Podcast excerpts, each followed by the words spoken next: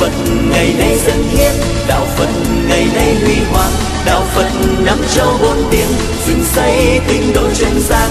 Đạo Phật ngày nay dân hiến, Đạo Phật ngày nay huy hoàng, Đạo Phật năm châu bốn biển, dựng xây tinh độ chân gian.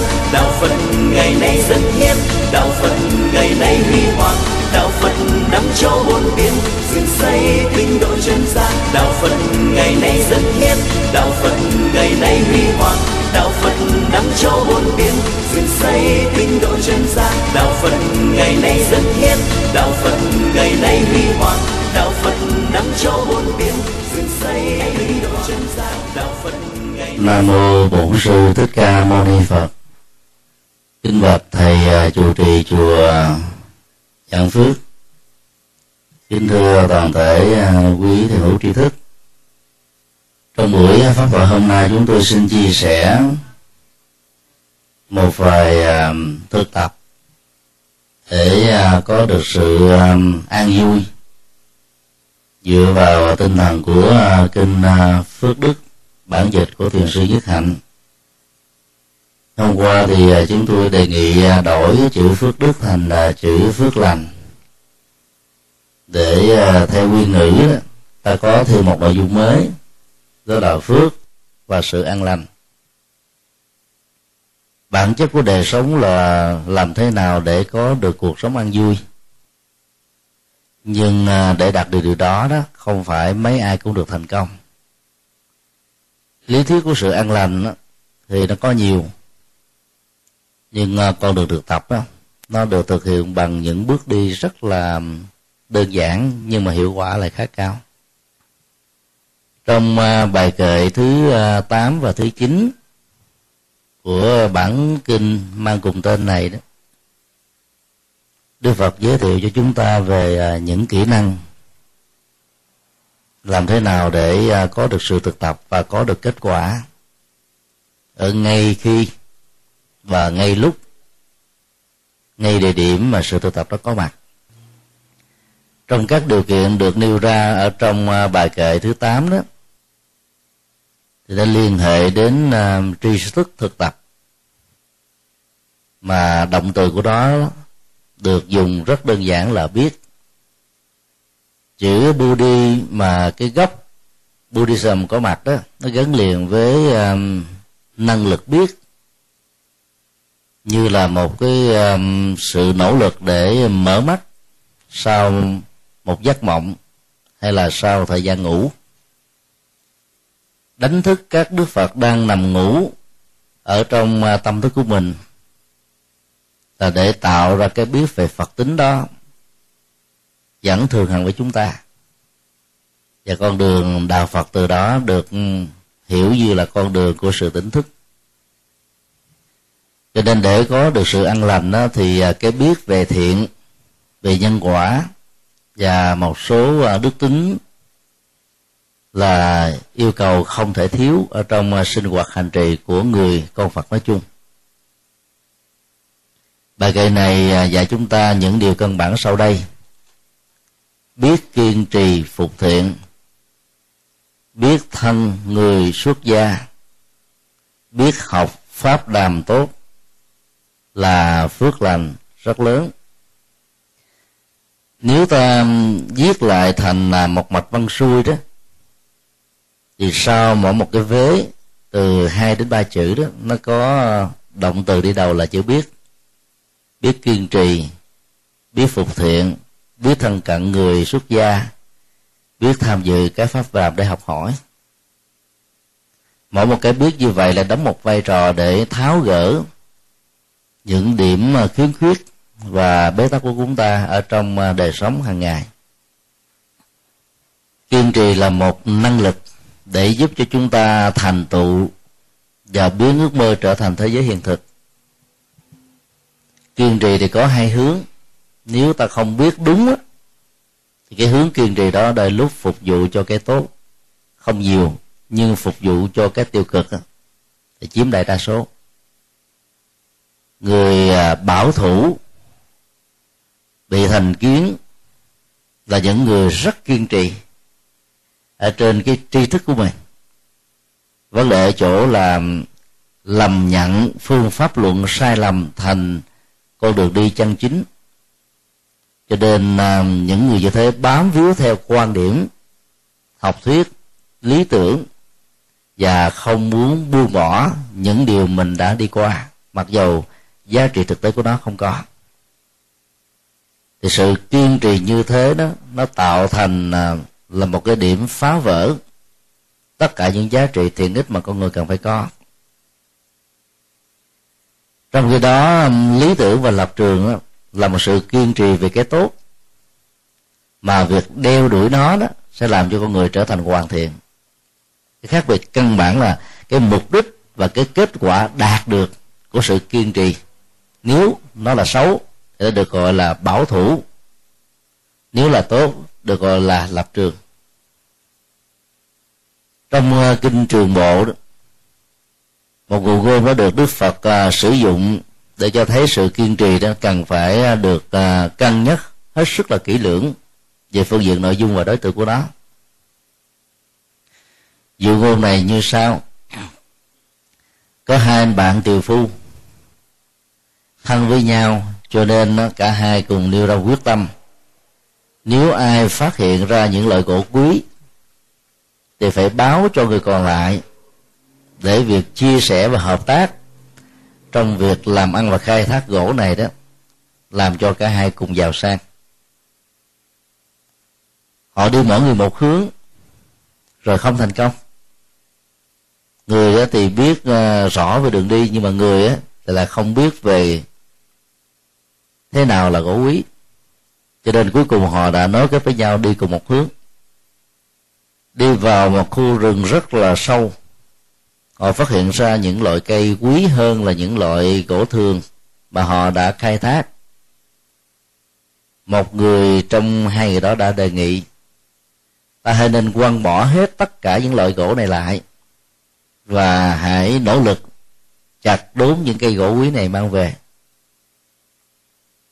Người còn lại lý luận: từ sáng đến giờ chúng ta đã mất rất nhiều thời gian, công sức đầu tư vào việc khai thác các gỗ, mà bây giờ phải bỏ đi để làm lại từ đầu đó, mỏi mệt, uổng ích vô cùng.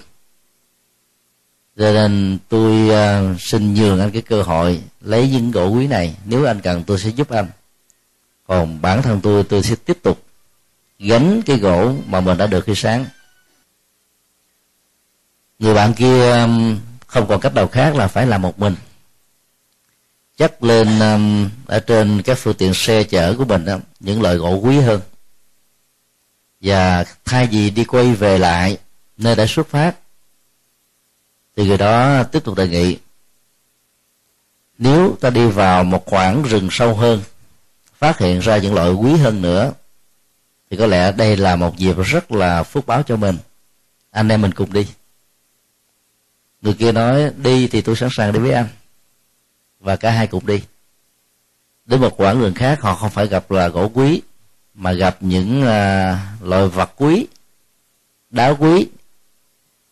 Vậy người kia đề nghị đó là chất cả xe này những loại gỗ thì giá trị kinh tế của nó không bằng một phần nhỏ của loại đá quý, cho nên ta hãy bỏ gỗ này đi và nhận lấy đá quý. Người kia nói: sáng đó mới đi cái một phần ba đường tôi còn không muốn bỏ, bây giờ đó nó đi đến gần hết đoạn đường, làm như thế thì uổng lắm. Anh kia vẫn giữ và anh này bỏ, chắc lên là đá quý. Cái câu chuyện đó cho chúng ta thấy là cái thói quen dẫn đến sự kiên định về quan điểm đó, nó gắn liền với những sự tiếc nuối. Không phải là người ta không nhận diện ra được vấn đề đúng sai, tốt xấu, nên không nên, và cái quỹ đạo của sự tiếc nuối đó nó làm cho người ta có cái lời biện hộ rất là logic rằng là tôi đã đi trên con đường đó lâu lắm rồi và bây giờ tôi phải tiếp tục đi với nó thôi. Do vì quan điểm đó nó dẫn đến những cái sự kháng cự bất cứ khi có một cái quan điểm khác nào nó trỗi dậy, dầu quan điểm đó tích cực hơn, có giá trị hơn. Lúc đó đó nó có khuynh hướng hoạt động giống như là dùng một cái búa đấm vào một cây đinh, thì cái đinh này nó sẽ lúng lúc sâu vào trong gỗ hay là cái vật liệu gì đó được đóng. Cái quan điểm kiên định của con người nó thường diễn ra theo cơ cấu này.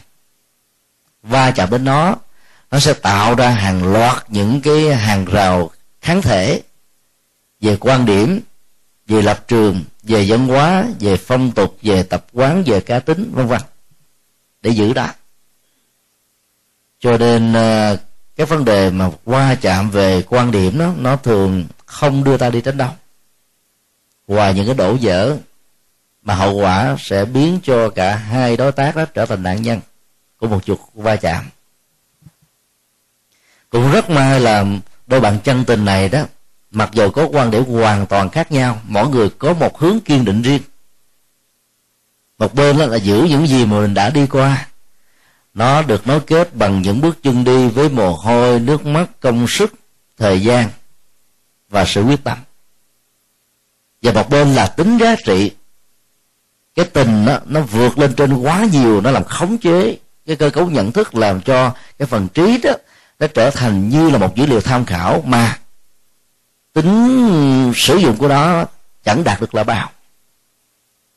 Trong đó người còn lại đó, thì đặt cái tính giá trị lên làm đầu, bởi vì mục đích của những cái việc khai thác cũng chẳng qua là tìm kiếm các giá trị kinh tế và lợi nhuận.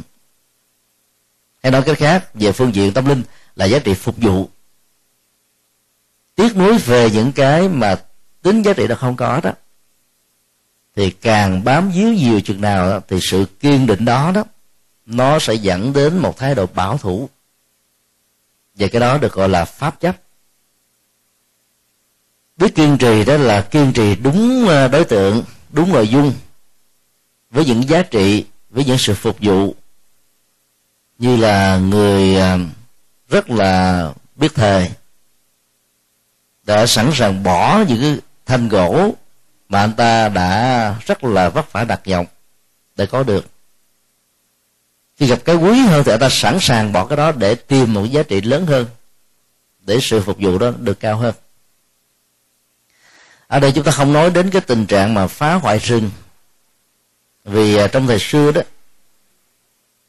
cái việc mà các chính phủ quan tâm chăm sóc rừng như là cái nguồn tài nguyên thiên nhiên không được xem là món quan tâm hàng đầu, và luật pháp không hề kết án việc đốn phá rừng lại là một tội phạm. Cho nên dữ liệu trong nguồn cung này sử dụng chỉ muốn nói về cái tính giá trị, chứ không hề có bất kỳ một dụng ý khích lệ về hiện tượng phá rừng, mà hậu quả của nó là dẫn đến hàng loạt các thiên tai diễn ra trong mấy thập niên trở lại đây của thế kỷ hai mươi, và kéo theo những hậu quả cho thế kỷ hai mươi mốt. Bài học mà chúng ta có thể rút được từ câu chuyện ngụ ngôn này đó là hai bên cùng kiên định với hai quan điểm hoàn toàn khác nhau. Một bên là giữ truyền thống, bất luận truyền thống đó tốt hay không tốt, đúng hay là sai. Một bên đó là giữ lập trường ở trên tính giá trị, và miễn là sự phục vụ của nó đó cho mục đích mình đạt được đó, đảm bảo. Nhưng rất may mắn là hai bên không trở thành đối thủ, loại trừ để làm ảnh hưởng và đến lúc đó thương tổn cho cả hai. Đó là một cái điều rất là quý, bởi vì cái căn tính và nghiệp của con người đó nó làm cho người ta chấp nhận cái này mà không chấp nhận cái khác, và bỏ qua hết tất cả mọi sự tham khảo còn lại.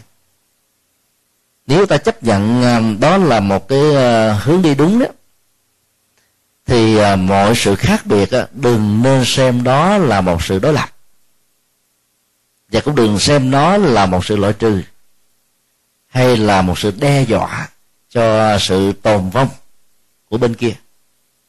Thì lúc đó cái tinh thần thoáng rộng này đó sẽ làm cho chúng ta trở thành con người dung thông. Nếu ta thử hình dung cái tính dung thông này giữa hình ảnh của núi và mây đó, thì ta thấy nó là một sự tự nhiên, muốn tránh cũng không được. Một dãy núi cây xanh với nhiều cảnh đẹp, và một buổi sáng trời quang đãng, bầu trời trong vắt với màu xanh hòa với lại màu xanh của cây và màu xám của đá, nó tạo ra một bức tranh tuyệt đẹp. Bỗng đâu một cơn gió thổi đến mang theo mây, và mới bắt đầu hoàn nguyện xung quanh và xen lẫn trong từng cành cây và tất cả các ngóc ngách của các phiến đá ở trên toàn thể dãy núi. Đối với các nhà thơ, những nhà họa sĩ đó, đó là một cái phong cảnh hữu tình. Họ có thể trở thành một nhân vật nổi tiếng nếu ghi lại bằng sự xúc cảm dân trào một kiệt tác, một bài thơ hay, một họa phẩm đẹp, hay là một tác phẩm có giá trị. Nhưng núi có thể suy nghĩ rằng mây làm giảm đi nét đẹp của mình, vì mây đã xen lẫn hình thù của nó ở trên núi. Nếu mây nghĩ rằng là núi là một cản trở lực trên cái hướng đi do gió đẩy mình đi ngang qua, thì mây và núi sẽ trở thành đối thủ và kháng cự lẫn nhau. Rất may mắn không có mây và núi nào đã suy nghĩ như thế, vì chúng không có ý thức. Và ta thử hình dung nếu con người quan niệm sự khác biệt giữa mây và núi đó là một sự tổng hòa để tạo ra một cái phong cảnh đẹp đó, và giữ lập trường trên cái kiên định vừa điêu, thì ta có được cái tinh thần là dung thông vô ngại. Và lúc đó là, là nhờ có mây mà núi đẹp hơn, nhờ có núi đó mà mây không trở thành cái đội u ám như người ta đã quyền rủa và không mong nó có mặt, bởi vì nó mang lại mưa, ảnh hưởng đến mùa màng và thỉnh thoảng là một số hiện tượng không tốt cho sức khỏe, vân vân. Cái tinh thần dung thông vô ngại đó nó làm cho chúng ta có thể đồng lúc đi kiên định trên lập trường, trên quan điểm, trên pháp môn của mình, và thấy rất rõ cái sự khác biệt của những người đi trên pháp môn khác đó không phải là một đe dọa mà là một sự bổ sung và tham khảo cho nhau. Thì do đó được hiểu là biết kiên định, kiên định đúng phương pháp, và do đó cả hai bên đều được lợi lạc. Vế thứ hai của câu này là biết phục thiện, để chỉ cho bất cứ ai ở trong quãng đời đi qua của mình có những lầm lỡ, có những sai phạm, và đến lúc đó không ai biết đến. Ta cứ hình dung rằng là cái con đường đó đó là con đường tạo ra sự hanh thông. Ta có thể qua mặt được luật pháp hay là những người thân bởi sự giấu giếm, che đậy, khôn khéo, vân vân. Vì lương tâm của ta là một tòa án rất là công bằng, và nó làm cho mình rai rứt ngày và đêm. Tín đồ đó, nếu mình không bộc bạch ra những cái sai phạm đó đó, ta có cảm giác là khó chịu bởi cái mặc cảm tội lỗi dần xé ngày và đêm. Cho nên biết phục thiện là một nhu cầu để làm cho người đó trở thành người thiện nhất hơn. Vấn đề được đặt ra là cái động cơ, bối cảnh dẫn đến cái sự vi phạm mang lại một cái hậu quả là sự trừng phạt bởi luật pháp và sự dằn xé lương tâm, nó nằm ở chỗ nào? Ta thử khảo sát cái câu chuyện đối thoại giữa Đức Vua Di Lăng Đà và Đại Đức Na Tiên.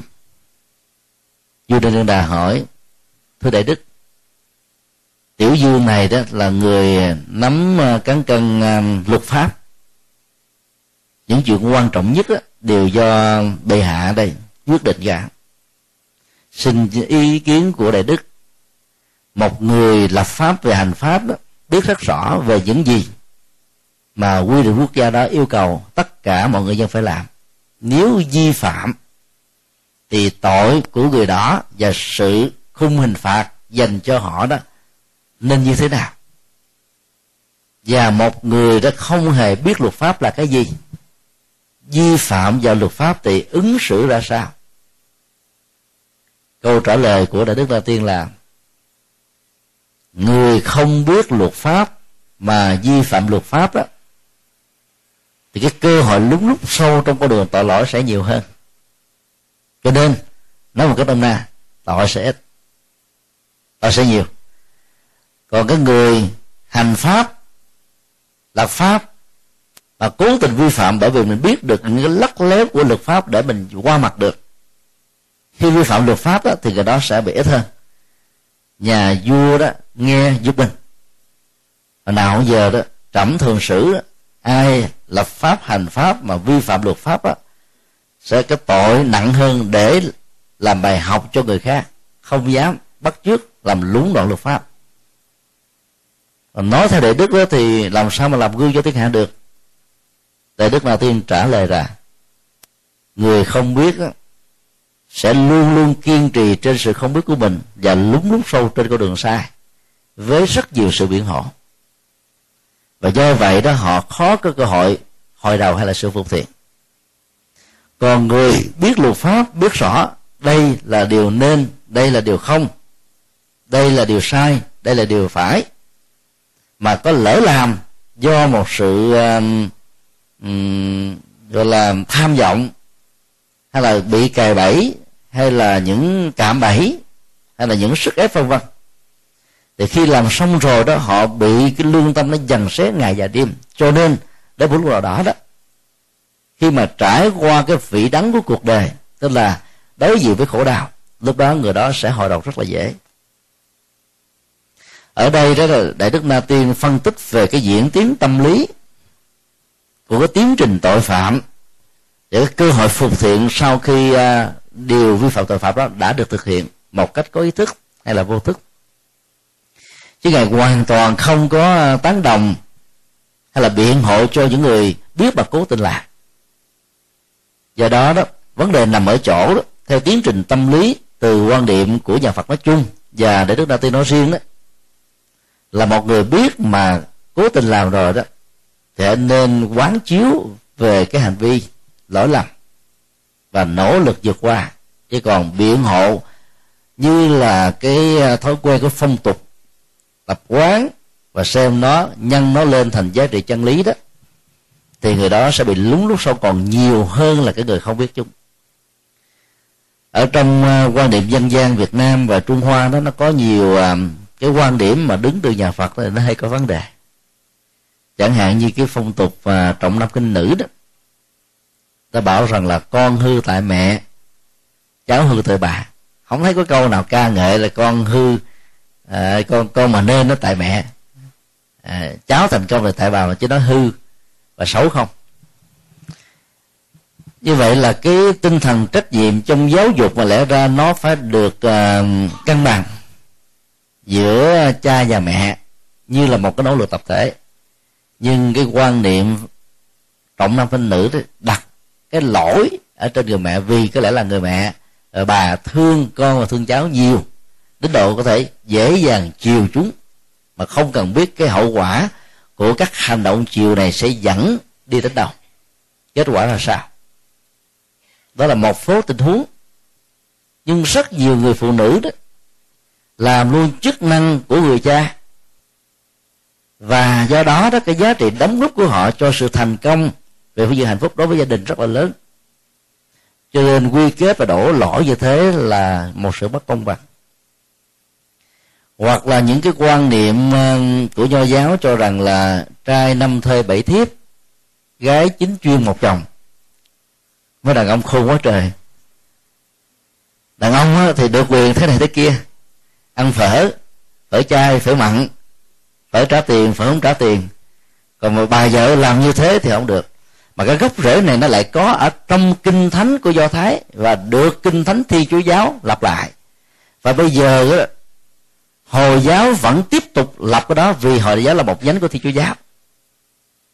Các tôn giáo có gốc rễ từ Do Thái đều quan niệm một cách bất bình đẳng rằng đó, một người nam mà ngoại tình thì thấy không có vấn đề gì hết, mà người nữ ngoại tình nếu bị phát hiện là ném đá cho đến chết. Đến bây giờ một số nước Trung Đông vẫn còn giữ cái lệ luật này, là bởi vì đó là cái thái độ nhận thức thôi, mà bản chất của đó là phục vụ cho cái quyền lợi um, giới tính. Mà trong những cái giai đoạn của lịch sử khi các tôn giáo này mới bắt đầu có mặt đó, người ta sử dụng nó như là một chiêu bài để có thêm dân số. Bởi vì nếu cho phép một người đàn ông đó, năm thê bảy thiếp đó, thì sau một thế hệ mười năm đó, ông ta sẽ cho ra đời thêm là vài chục đứa con. Dân số tôn giáo từ đó được gia tăng. Hồi giáo thì mạnh dạn hơn cái này, cho phép đến vài chục người. Rồi bây giờ rút lại là còn bốn người hợp pháp cùng một lúc thôi. Có một lần chúng tôi đọc um, ở trên một cái uh, mẫu uh, The Times of India vào năm um, hai nghìn. Một nhà triệu phú của um, Hồi giáo ở Trung Đông đính hôn lần thứ một trăm ba mươi hai. Và cái cô vợ lần thứ một trăm ba mươi hai này nhỏ hơn ông khoảng là sáu mươi hai tuổi. Thì um, khi mà cái thơ mời lễ cưới đó nó được phân phát rộng rãi đi,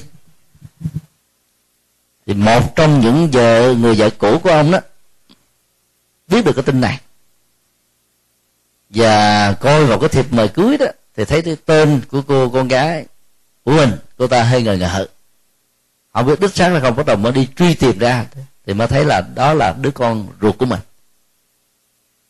và phải cấp tốc gọi điện thoại báo với ông là hãy nên hủy bỏ của cuộc hôn nhân đó. Lúc đầu ông không tin, bà đến gặp ngay người con ruột của mình và phát hiện ra trên thân thể của nó có những cái dấu tích mà trước đây khi còn sum họp mẹ con đó, và nói với ông thì ông cũng xác định rằng đó là một cái dấu hiệu mà cả hai bên đều biết. Và từ đó là cái cuộc hôn nhân đó đã được hủy bỏ.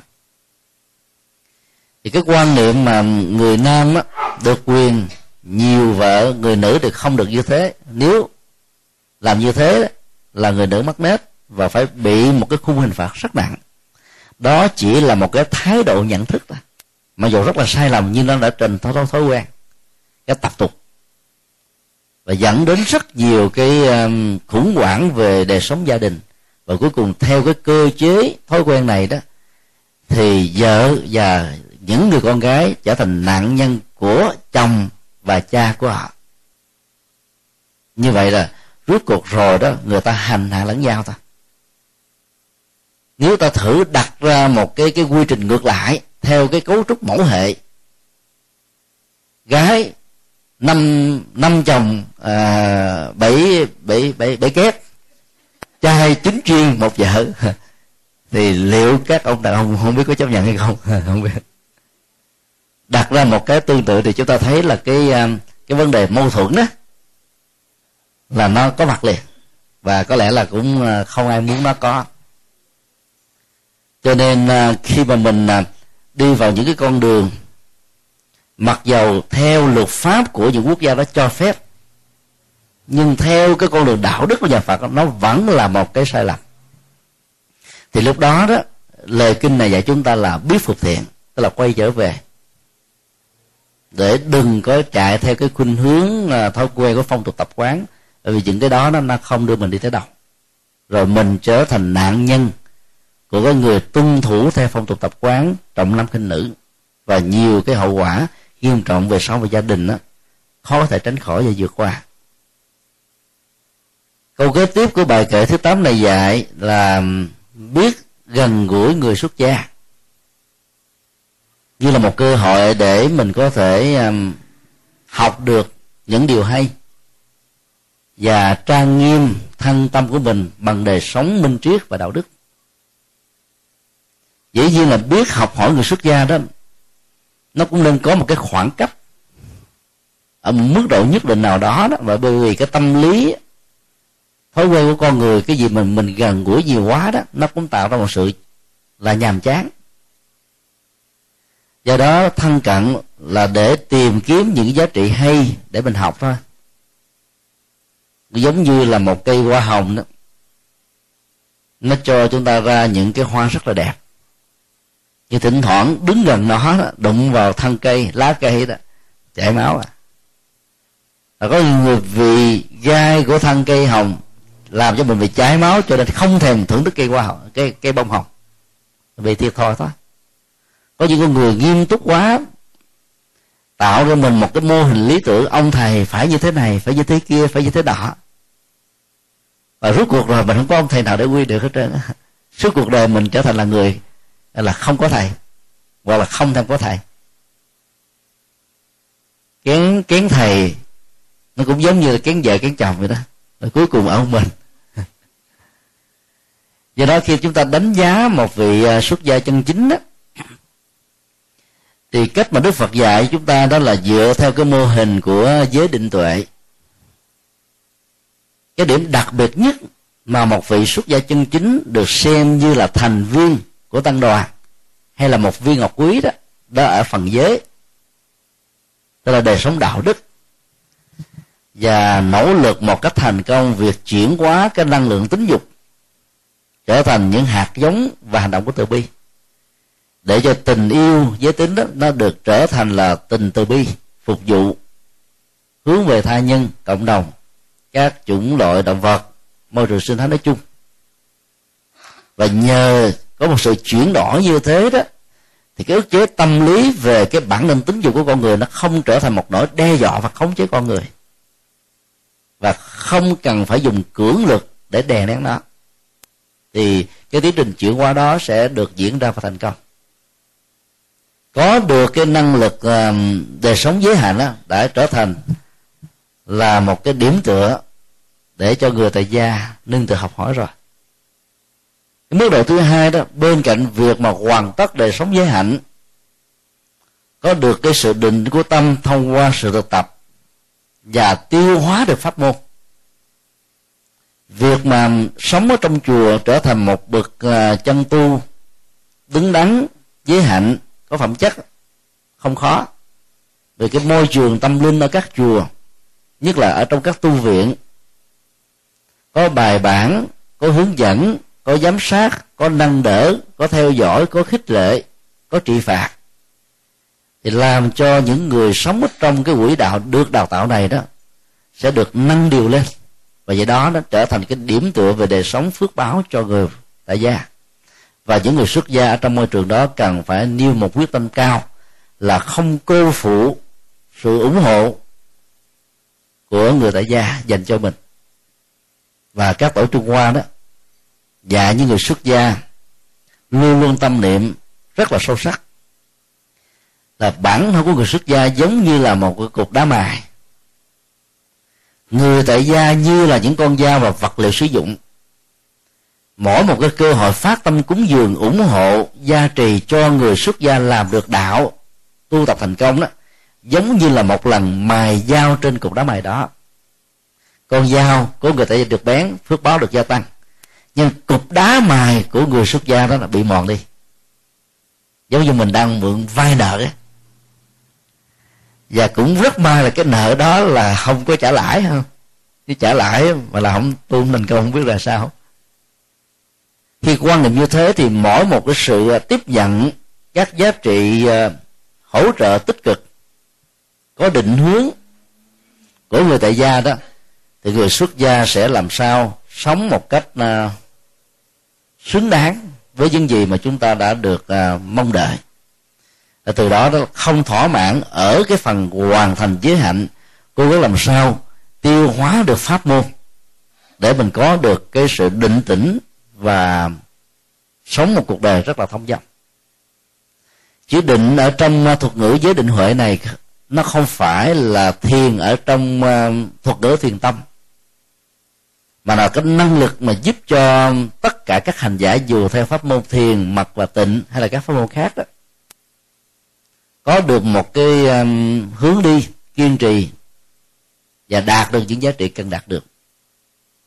Và khi mà mình đạt được như thế đó thì ít có ai thỏa mãn, hãnh diện, tự hào, mà phải nâng tâm của mình lên làm sao phát triển trí tuệ.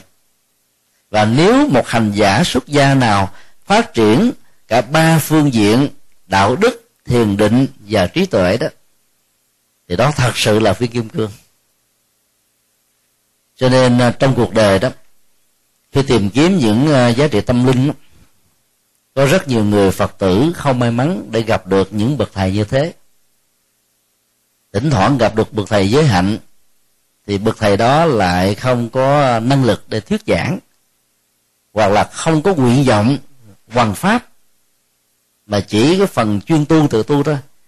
Cho nên người đó chỉ gieo được hạt giống phước lành mà không khai hóa được những bế tắc của tâm. Cũng có người gặp được các bậc thầy có thiền định như là một năng lực thực tập cao, nhưng cái sự hành hành hành trì và dấn thân để phục vụ lại cũng không có. Cho nên phần ủng hộ đó cũng chỉ đơn thuần là phước báo. Và may mắn đó, tôi gặp được một bậc mà có được luôn cả ba phương diện, và nhờ tuệ giác, nhân cách đó khi được thành công trong sự tu học đó có thể đóng góp rất nhiều cho tha nhân và cộng đồng. Cái hạt giống gieo trồng phước duyên của chúng ta đối với những nhân cách xuất gia như thế đó, nó trở thành rất là có giá trị. Và do vậy đó, thân cận để học hỏi người xuất gia đó là làm sao chúng ta không tư hữu hóa vị đó, mà hãy tạo điều kiện cho vị đó trở thành là một viên ngọc quý chung, để tất cả mọi người cũng có thể cùng sử dụng như một kho tàng vô tận tạng. Cái tinh thần như thế là một cái tinh thần rất là là vô ngã, cao thượng để hỗ trợ, và cũng không cần mong mỏi rằng là thông qua sự hỗ trợ này vị này sau này làm gì cho mình. Đó là cái tinh thần học hỏi mà Đức Phật rất là mong mỏi tất cả những người phát tâm hy sinh, cắt xén đi cái phần chi tiêu của gia đình mình để hỗ trợ cho những giá trị đạo đức chung.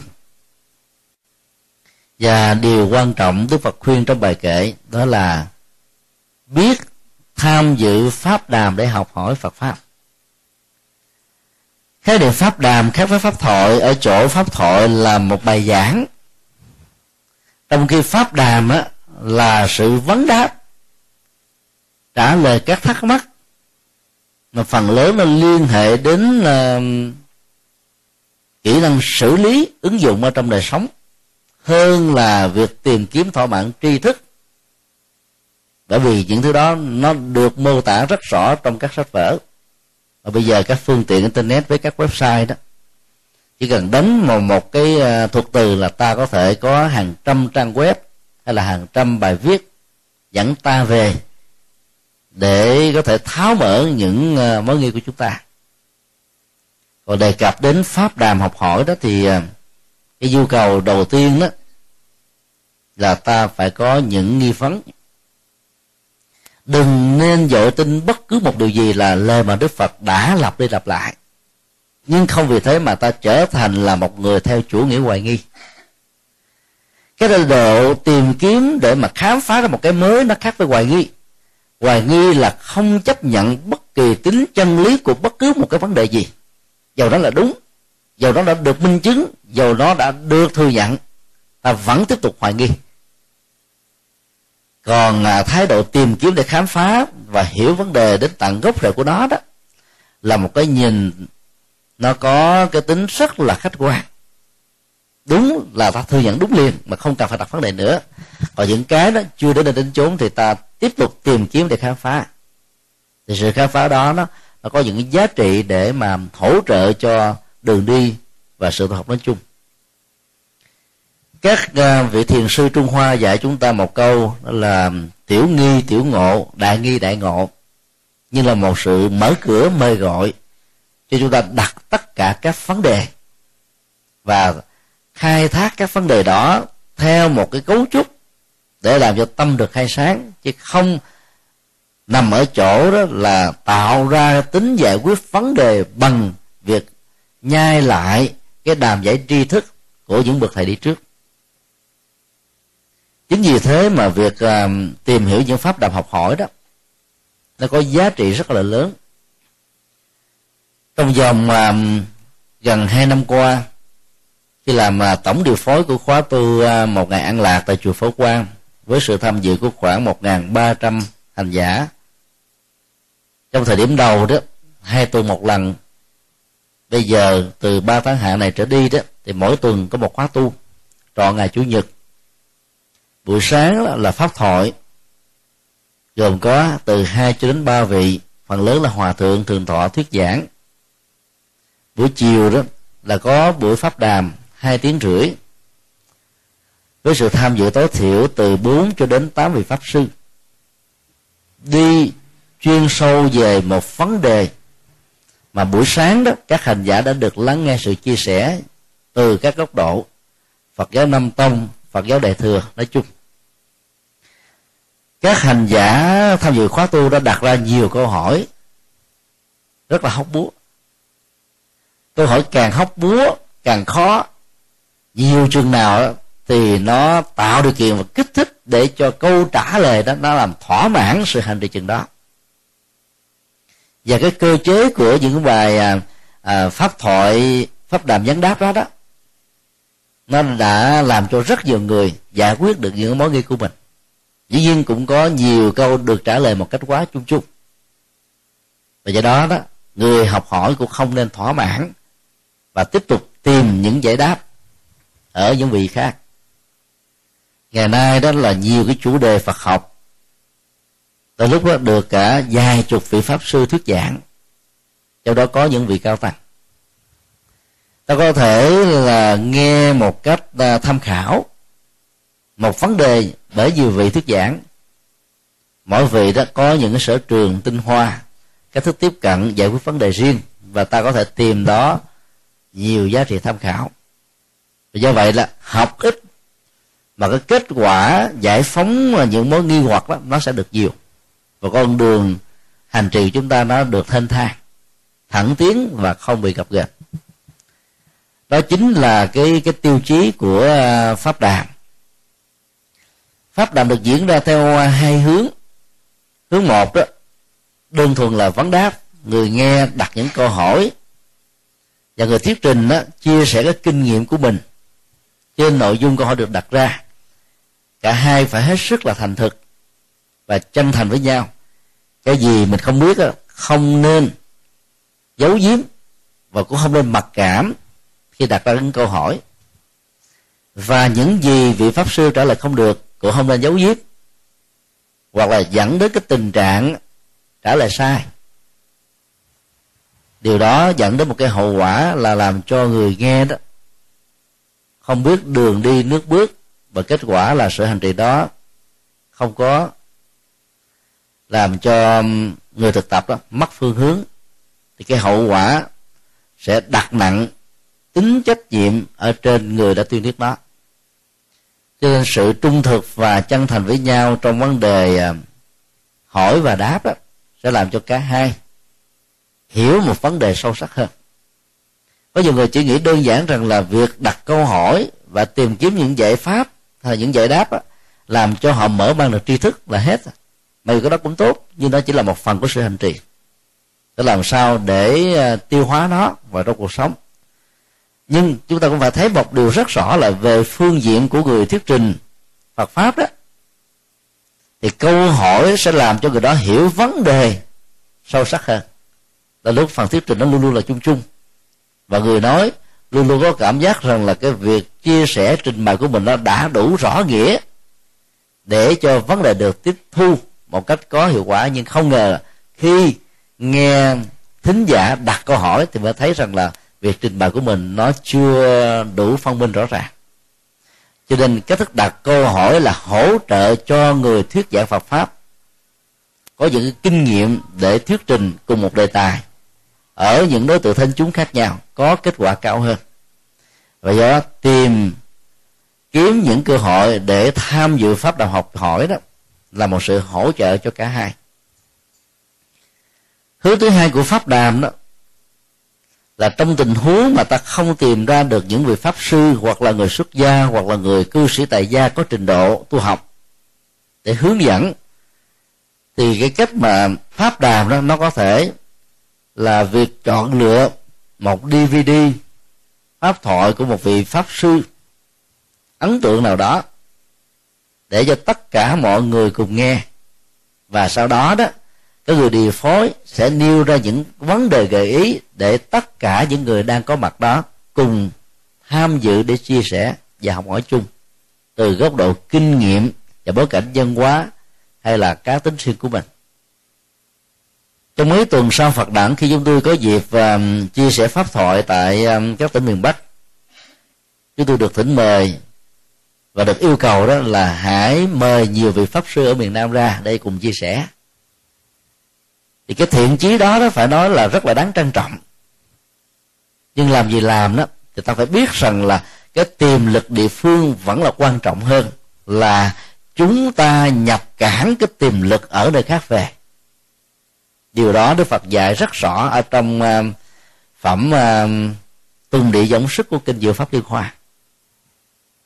Ta nhớ rất rõ là khi Đức Phật tuyên bố về cái tiềm năng Phật tính vốn có và làm sao giúp cho tất cả mọi người nghe đó là khai thác được cái giá trị quý báu này, thì nhiều vị Bồ Tát ở các hành tinh khác phát nguyện: Bạch Như Lai Thế Tôn, xin Ngài hãy cho chúng con một cơ hội truyền bá thông điệp Phật tính cao thượng này cho các cư dân của Ta Bà, và đó là một diễm phúc của chúng con.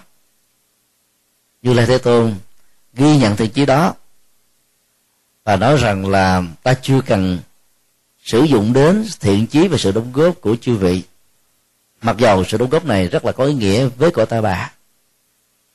Ta thấy rất rõ là ở trong cõi Ta Bà này nó cũng có nhiều vị Bồ Tát sơ phát tâm, mà việc dấn thân của họ trên con đường đó đó sẽ làm cho cái công việc mà các vị sẽ phát tâm làm đó được thực hiện một cách cũng rất là thành công. Các vị hãy chờ trong giây đất đây thôi, các vị Bồ Tát đó sẽ có mặt tại đây. Thế Tôn vừa dứt lời, từ dưới đất vọt lên vô số các vị Bồ Tát, Bồ Tát mới toanh. Dùng cái từ tiếu tiếu cho vui, đó là những vị Bồ Tát sơ phát tâm và nỗ lực làm cái con đường đó và nỗ lực làm thành công. Dĩ nhiên khi đọc kinh Đại Thừa ta phải giải mã nó bằng biểu tượng và triết lý, chứ bằng không đó, ta sẽ thấy là đây là một bài kinh nói về chuyện quan đường.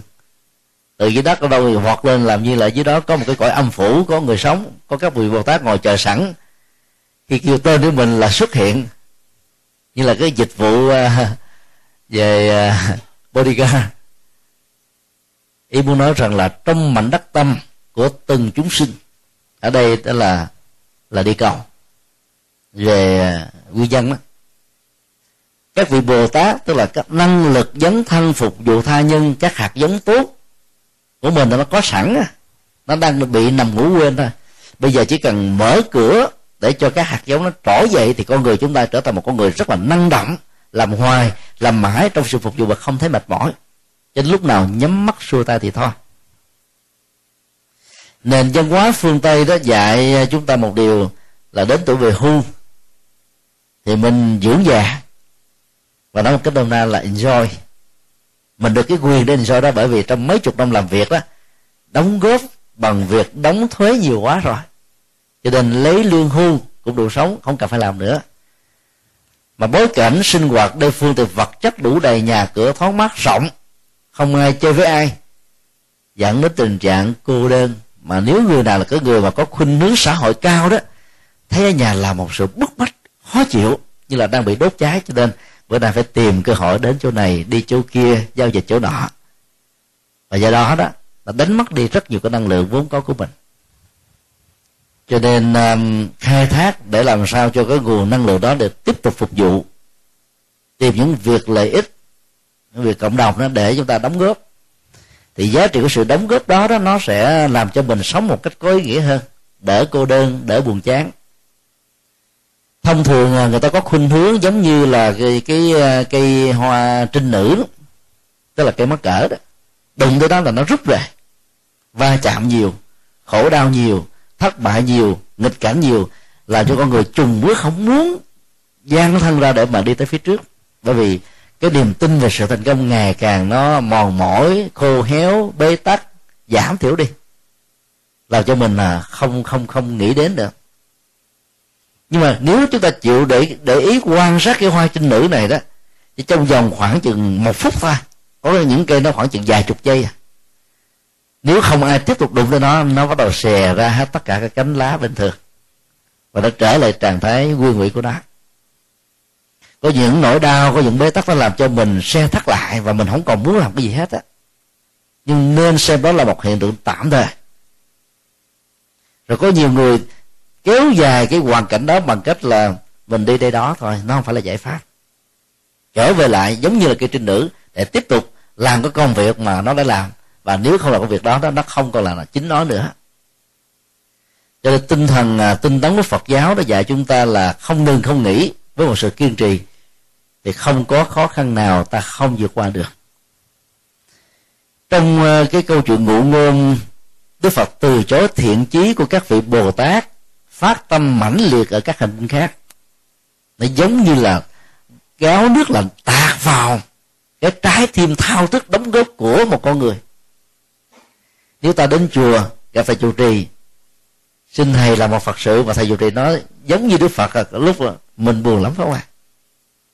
Và đây là thước đo, là cái công thức để xem cái công tác và sự dấn thân làm Phật sự, hy sinh cho chùa của chúng ta có cái tôi hay không. Nếu ta mang thái độ của cái tôi đến để làm, thì cái bài thực tập để tháo cái tôi đó đó là một sự đánh rớt mình, và cho người đó cảm thấy mình khó chịu luôn, bị va chạm, bị xúc phạm, và người đó sẽ từ khước không đến ngôi chùa này nữa. Và thậm chí có thể kéo theo các bạn bè mình, thôi đi chùa khác, ông không cần tôi hả, tôi sẽ phục vụ chùa khác cho ông xem, tôi có nhiều năng lực lắm. Đằng này thì các vị Bồ Tát biết chức năng của mình là để phụng sự, cho nên chỗ nào đó đã có cái cơ hội phụng sự rồi, có nhân sự phụng sự rồi đó, thì mình không phải là thất nghiệp, mình đi tìm việc khác để mà làm. Cho nên là không có sự cạnh tranh, và cũng không có sự hiềm khích đối với các vị Bồ Tát địa phương từ dưới đất vọt lên. Và ý Đức Phật cũng nói rằng là ai cũng có sẵn á, mình nhập cản cái nguồn viện trợ hay là cái năng lực ở một cái địa phương khác về đó, ta sẽ bị lệ thuộc, bởi vì mọi sự viện trợ đều có điều kiện. Chạy theo cái tính điều kiện để thỏa mãn được sự viện trợ đã lúc mình đánh mất chính mình. Cho nên sử dụng cái nguồn vốn có đó, nó là một cái kho rất là quý. Và đó là cái câu chuyện mà chúng tôi chia sẻ cho quý Phật tử miền Bắc. Bởi vì à, theo cái cơ cấu của giáo hội trong nước á, thì mỗi một tỉnh thành nó có một cái ban hoàng pháp gồm có hai mươi lăm thành viên. Làm sao ta mời các vị này thuyết giảng, mặc dù là mỗi vị có thể là trụ trì năm bảy ngôi chùa, không có thời giờ để đầu tư cho một bài thuyết giảng, nhưng quý vị phải tha thiết mong học hỏi được các pháp đàm, các pháp thoại, và phải làm sao để cho mấy thầy có cảm giác ngượng ngùng nếu mình không chịu làm công việc đó, hoặc là từ chối công việc đó bằng những lý do chính đáng. Bởi vì đến chùa tu học Phật mà không học được cái này, con đường mê tín dị đoan chắc chắn phải có rồi. Cho nên phải tạo điều kiện, phải biết tạo ra cơ hội để học được pháp đạo. Nếu những nỗ lực đó bạn không thành công, thì quý vị hãy làm cái công việc là mở một cái băng thuyết pháp sẵn của một vị cao tăng thật học nào đó quý vị thích, hay là phù hợp với pháp môn hành trì mà ngôi chùa đó đã chủ trương, với một điều kiện là khi mở băng giảng của mày đi lên thì đừng bao giờ có tâm niệm là tôn vinh vị thầy này, bởi vì điều đó nó sẽ làm va chạm đến vị thầy trụ trì ở nơi ngôi chùa. Mà phải làm sao mọi hoạt động học hỏi pháp đàm này để tôn vinh ngôi chùa mà mình đang tu học, chứ phải tôn vinh ông thầy ở chỗ khác đến. Thì lúc đó các thầy ở địa phương, dầu có phàm tính chưa được chuyển hóa mức độ nào đi nữa, vẫn ủng hộ cho cái cơ hội và cái thao thức học hỏi pháp đạo của chúng ta. Và đây chính là cái con đường mà mà những người Phật tử đó cần phải làm, chứ còn ngồi chờ các thầy trụ trì hay là các sư cô trụ trì tạo điều kiện về chương trình tu học mỹ mãn lý tưởng, có lẽ nó không có. Cho nên ta phải nỗ lực cùng làm. Phật tử miền Bắc có một thói quen theo chúng tôi là tích cực, đó là cái thói quen hành chánh. Mỗi một ngôi chùa miền Bắc đó, đều có một cái một cái ban hộ tử. Nó khác với ban trị sự hay là ban quản quản sự ở ở hải ngoại, mà rất nhiều thầy cô sau khi thời gian là được mời làm trụ trì đó, cố tình đập trại là ban quản sư, ban trị sư. Nên nó thường dẫn đến nhiều đổ vỡ lắm.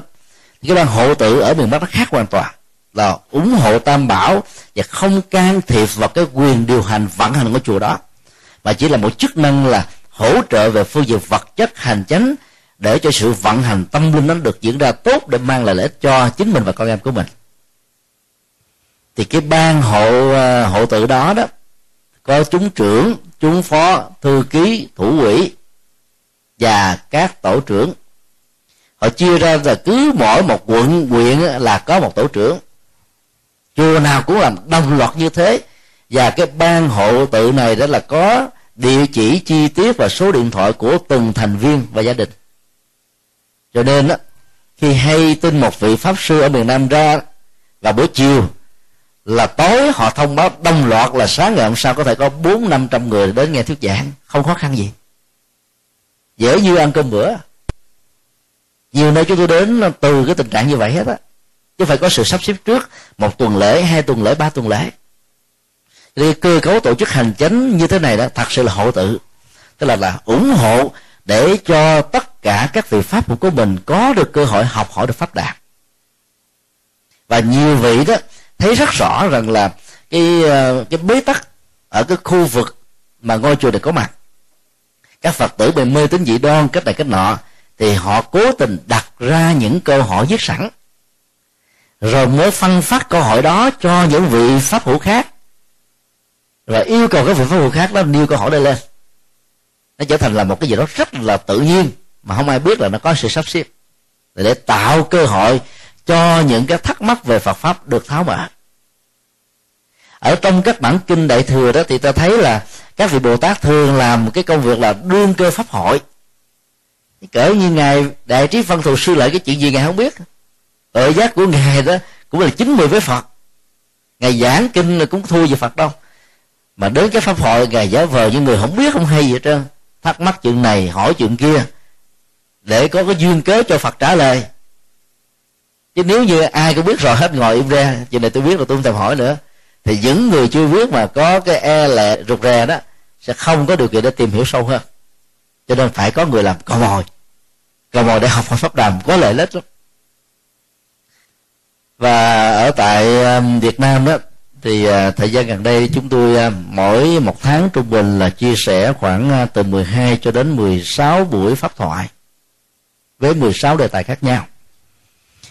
Cho nên chúng tôi chọn cái lối đi đó là không có tiếp Phật tử, vì nếu mà tiếp Phật tử không có thời giờ để làm việc khác. Hoạ hoằng lắm người ta đến cái lúc tôi gõ cửa mình không thể từ chối mở cửa thì phải tiếp thôi.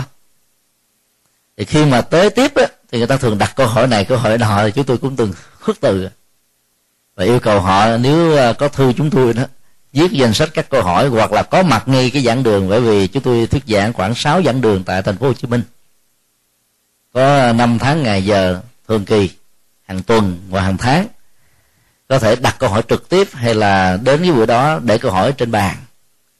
Thì cái việc là chia sẻ nó sẽ làm cho nhiều người khác cũng cùng được học hỏi thêm, chứ còn mà ngồi chia sẻ cho từng người A, người B, người C đó thì là không giải quyết được cái gì hết á, mà cũng không có thâu được vì đâu có máy sẵn đâu mà thâu. Ở các giảng đường thì nó có các phương tiện máy móc. Vì vậy là nếu chúng ta áp dụng cái mô hình này đó là cái thời gian công sức bỏ ra là vừa phải, nhưng mà cái kết quả và giá trị đóng góp đó nó tương đối là khá cao. Và rất may mắn là rất nhiều tăng ni ngày nay ý thức thâu băng, để nhờ đó mà các Phật tử đó trong và ngoài nước có điều kiện để tham khảo. Ở trong nước đó, rất nhiều vị hòa thượng rất giỏi, là bậc thầy của nhiều bậc thầy, nhưng mà các ngài đó thì có cái thói quen suy nghĩ như thế này, à, là những vị mà xuất gia đó giống như là con chim bay không để lại dấu tích. Do đó là các ngài không màng đến cái việc mà à, ghi lại bài giảng của mình, truyền bá bài giảng đó bằng cách này cái kia, ai thích thì thâu, không thích thì thôi. Cho nên có nhiều hòa thượng nó suốt cuộc đời giảng cả năm chục năm, mỗi tuần giảng là cả năm sáu ngày như thế. Nếu ta có điều kiện thâu hết thì ta có hàng chục ngàn các bài giảng như vậy. Nhưng rất tiếc vì các ngài không muốn để lại tông tích, cho nên quần chúng Phật tử mất đi cơ hội để học hỏi Phật pháp. Và may mắn thế hệ trẻ ngày nay đó có ý thức này, và các Phật tử cũng nỗ lực để tạo điều kiện. Nếu vị pháp sư không tự thâu băng thì các vị Phật tử đó lại nỗ lực thâu băng để mà truyền bá phổ biến. Thì đó cũng là một cái một nghệ thuật để giúp cho cái việc mà tham dự pháp đàm một cách gián tiếp đó nó được thực hiện. Cho nên phương tiện uh, truyền thông ngày nay đó nó làm cho những cái khó khăn ngày xưa không còn nữa, và người Phật tử được tu học, được tham khảo phong phú đầy đủ hơn. Còn có nhiều người Phật tử tại gia đó gần như một ngày là nghe đến bảy tám tiếng các bài pháp thoại, nghe còn nhiều hơn những người xuất gia học trong các trường Phật học đó. Trường Phật học đó, học một ngày có bốn tiếng thôi, và bốn tiếng đó chỉ có hai ông thầy, còn nhiều Phật tử tại gia nghe hết thầy này đến thầy kia. Cho nên đó là những tinh hoa mình mình mình mình uh, ghi nhận được đó nó rất là nhiều.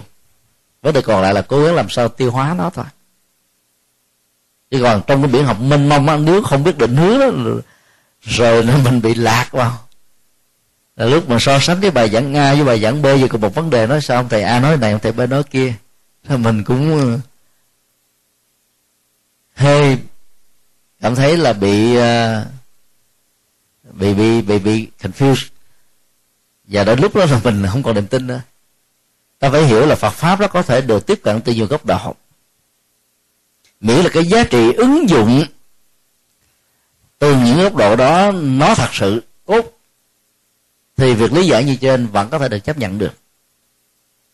Do đó đó là việc mà các vị pháp sư giảng về một đề tài khác nhau cũng không nên lấy đó làm sự thắc mắc, miễn là nó không đi ngược lại các giá trị của tứ diệu đế và bát chánh đạo nói chung. Và con đường tâm luân Phật giáo là như thế.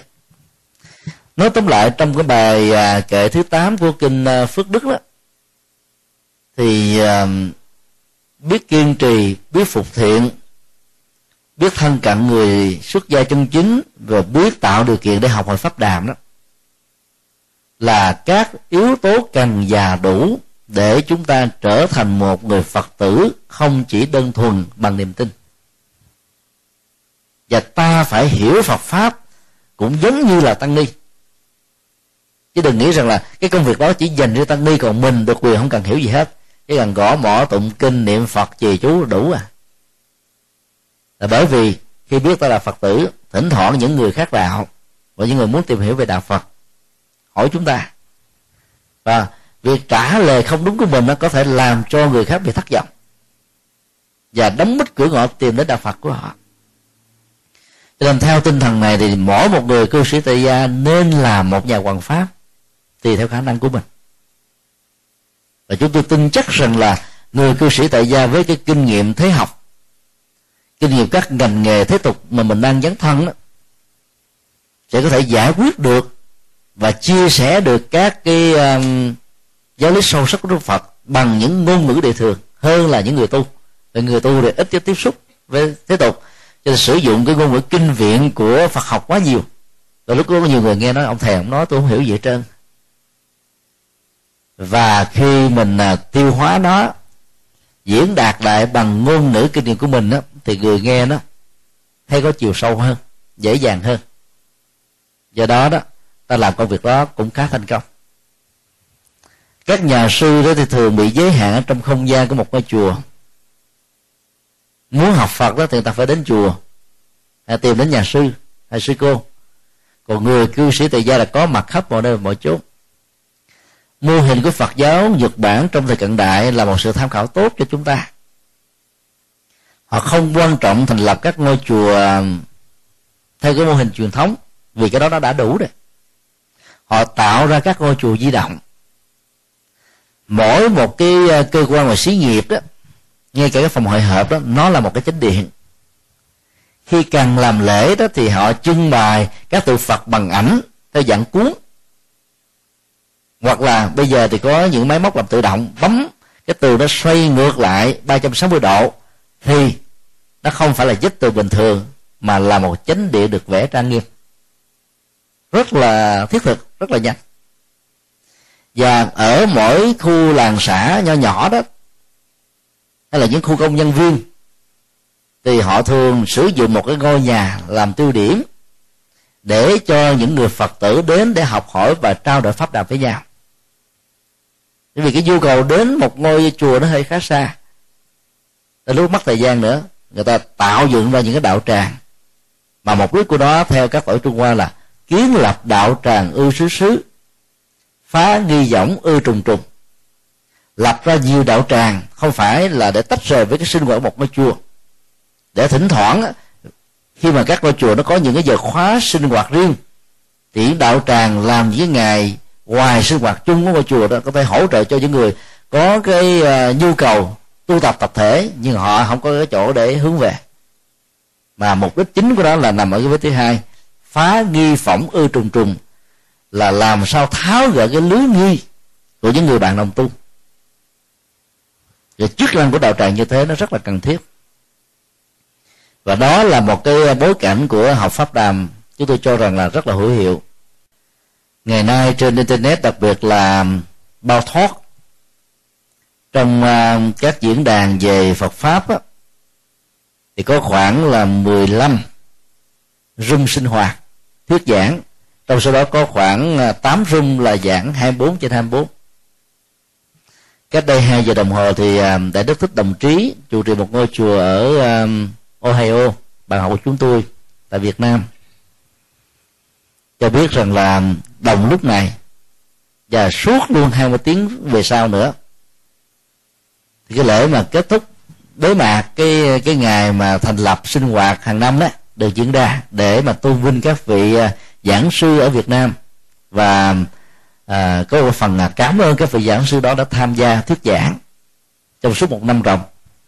Thì số lượng các vị giảng sư tham gia trên uh, cái cây sung của thầy là Phật pháp nhiệm màu đó đến năm chục vị tăng ni trẻ tại Việt Nam ở các tỉnh khác nhau. Internet tại Việt Nam thì tiền nó tôi tôi nói là khá nhiều. Ra ngoài một cái internet cà phê đó để mà thuyết giảng thì nó bị ồn, và đến lúc nó bị người ta đánh giá và hiểu lầm nữa. Còn thiết lập một cái đường dây internet tại một ngôi chùa đó, nếu mình bao thuê đó, không giới hạn đó, thì mỗi một tháng rồi trả cũng gần cả trăm đô, mắc lắm. Còn xài tới đâu trả tiền tới đó thì trung bình một tháng cũng phải là ba bốn trăm ngàn, tức là hai chục đô. Cho nên cái dịch vụ internet tại Việt Nam nó mắc đến mấy chục lần so với Hoa Kỳ, nếu ta so sánh về tỷ lệ tiền lương.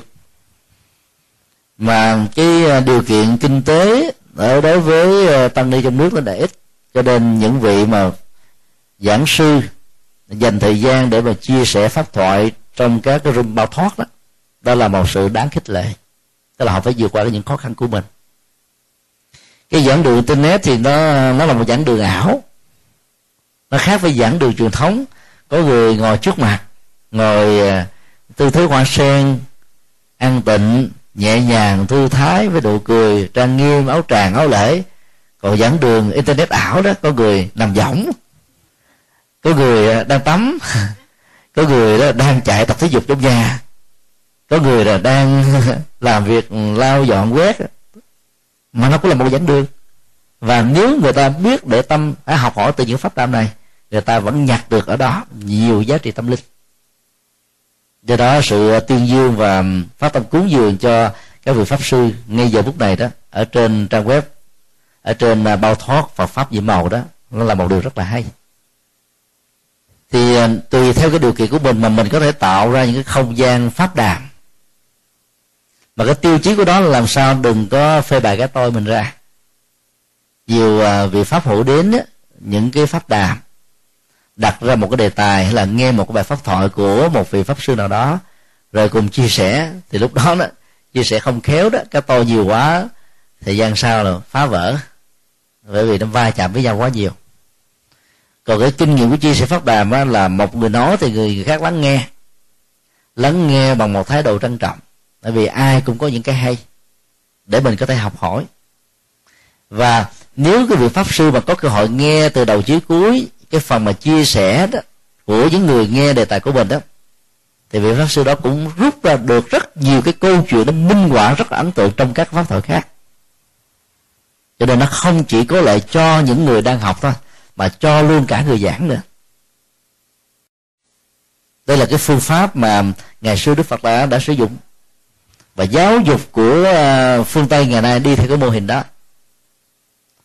Sự tham dự của người học đó ở trong một cái buổi thuyết giảng là năng động, chứ không phải là một chiều. Đức Phật ngày xưa thuyết giảng xong cũng cho đặt câu hỏi, thảo luận, và đến lúc đó nó có những cái phần đối thoại liên tôn, vì tính chúng nghe của Ngài không phải chỉ đơn thuần là đệ tử của Ngài, mà còn có các vị giáo sĩ của Bà La Môn giáo, của Kỳ Na giáo và của nhiều giáo phái khác nữa. Cho nên sau phần pháp pháp thoại, pháp thoại làm phần pháp đàm, thảo luận và chia sẻ. Thì làm được như thế đó thì bài kinh này khẳng định đó là một cái phước lành lớn cho bản thân mình. Chứ nếu cho ta chỉ đơn thuần phát triển về phương diện tín ngưỡng không thì chưa đủ. Thì đó là nội dung của bài kệ này. À, xin quý vị à, nêu à, những câu hỏi và đừng nên đặt những câu hỏi lý thuyết, bởi vì câu hỏi lý thuyết á, là ta tìm trên internet dễ lắm. Sách vở nội riêng ở trên trang web Đạo Phật Ngày Nay .com của chúng tôi đã có trên um, năm trăm tác phẩm kinh điển và sách nghiên cứu Phật học, và trên ba nghìn nghiên cứu Phật học của nhiều tăng ni Phật tử, các nhà nghiên cứu trong và ngoài nước. Mấy ngàn bài thơ được phân chia thành là ba mươi mấy đề mục. Chỉ cần vào từng đề mục đó và bấm vào cái phần à, search thôi là mình đã có hàng loạt những cái link dẫn khởi để cho mình có thể tìm kiếm sâu hơn. Cho nên xin đặt những câu hỏi để mang tính cách à, ứng dụng, thì việc chia sẻ nó nó có lợi lạc chung cho những người có mặt. À, xin quý vị nêu câu hỏi.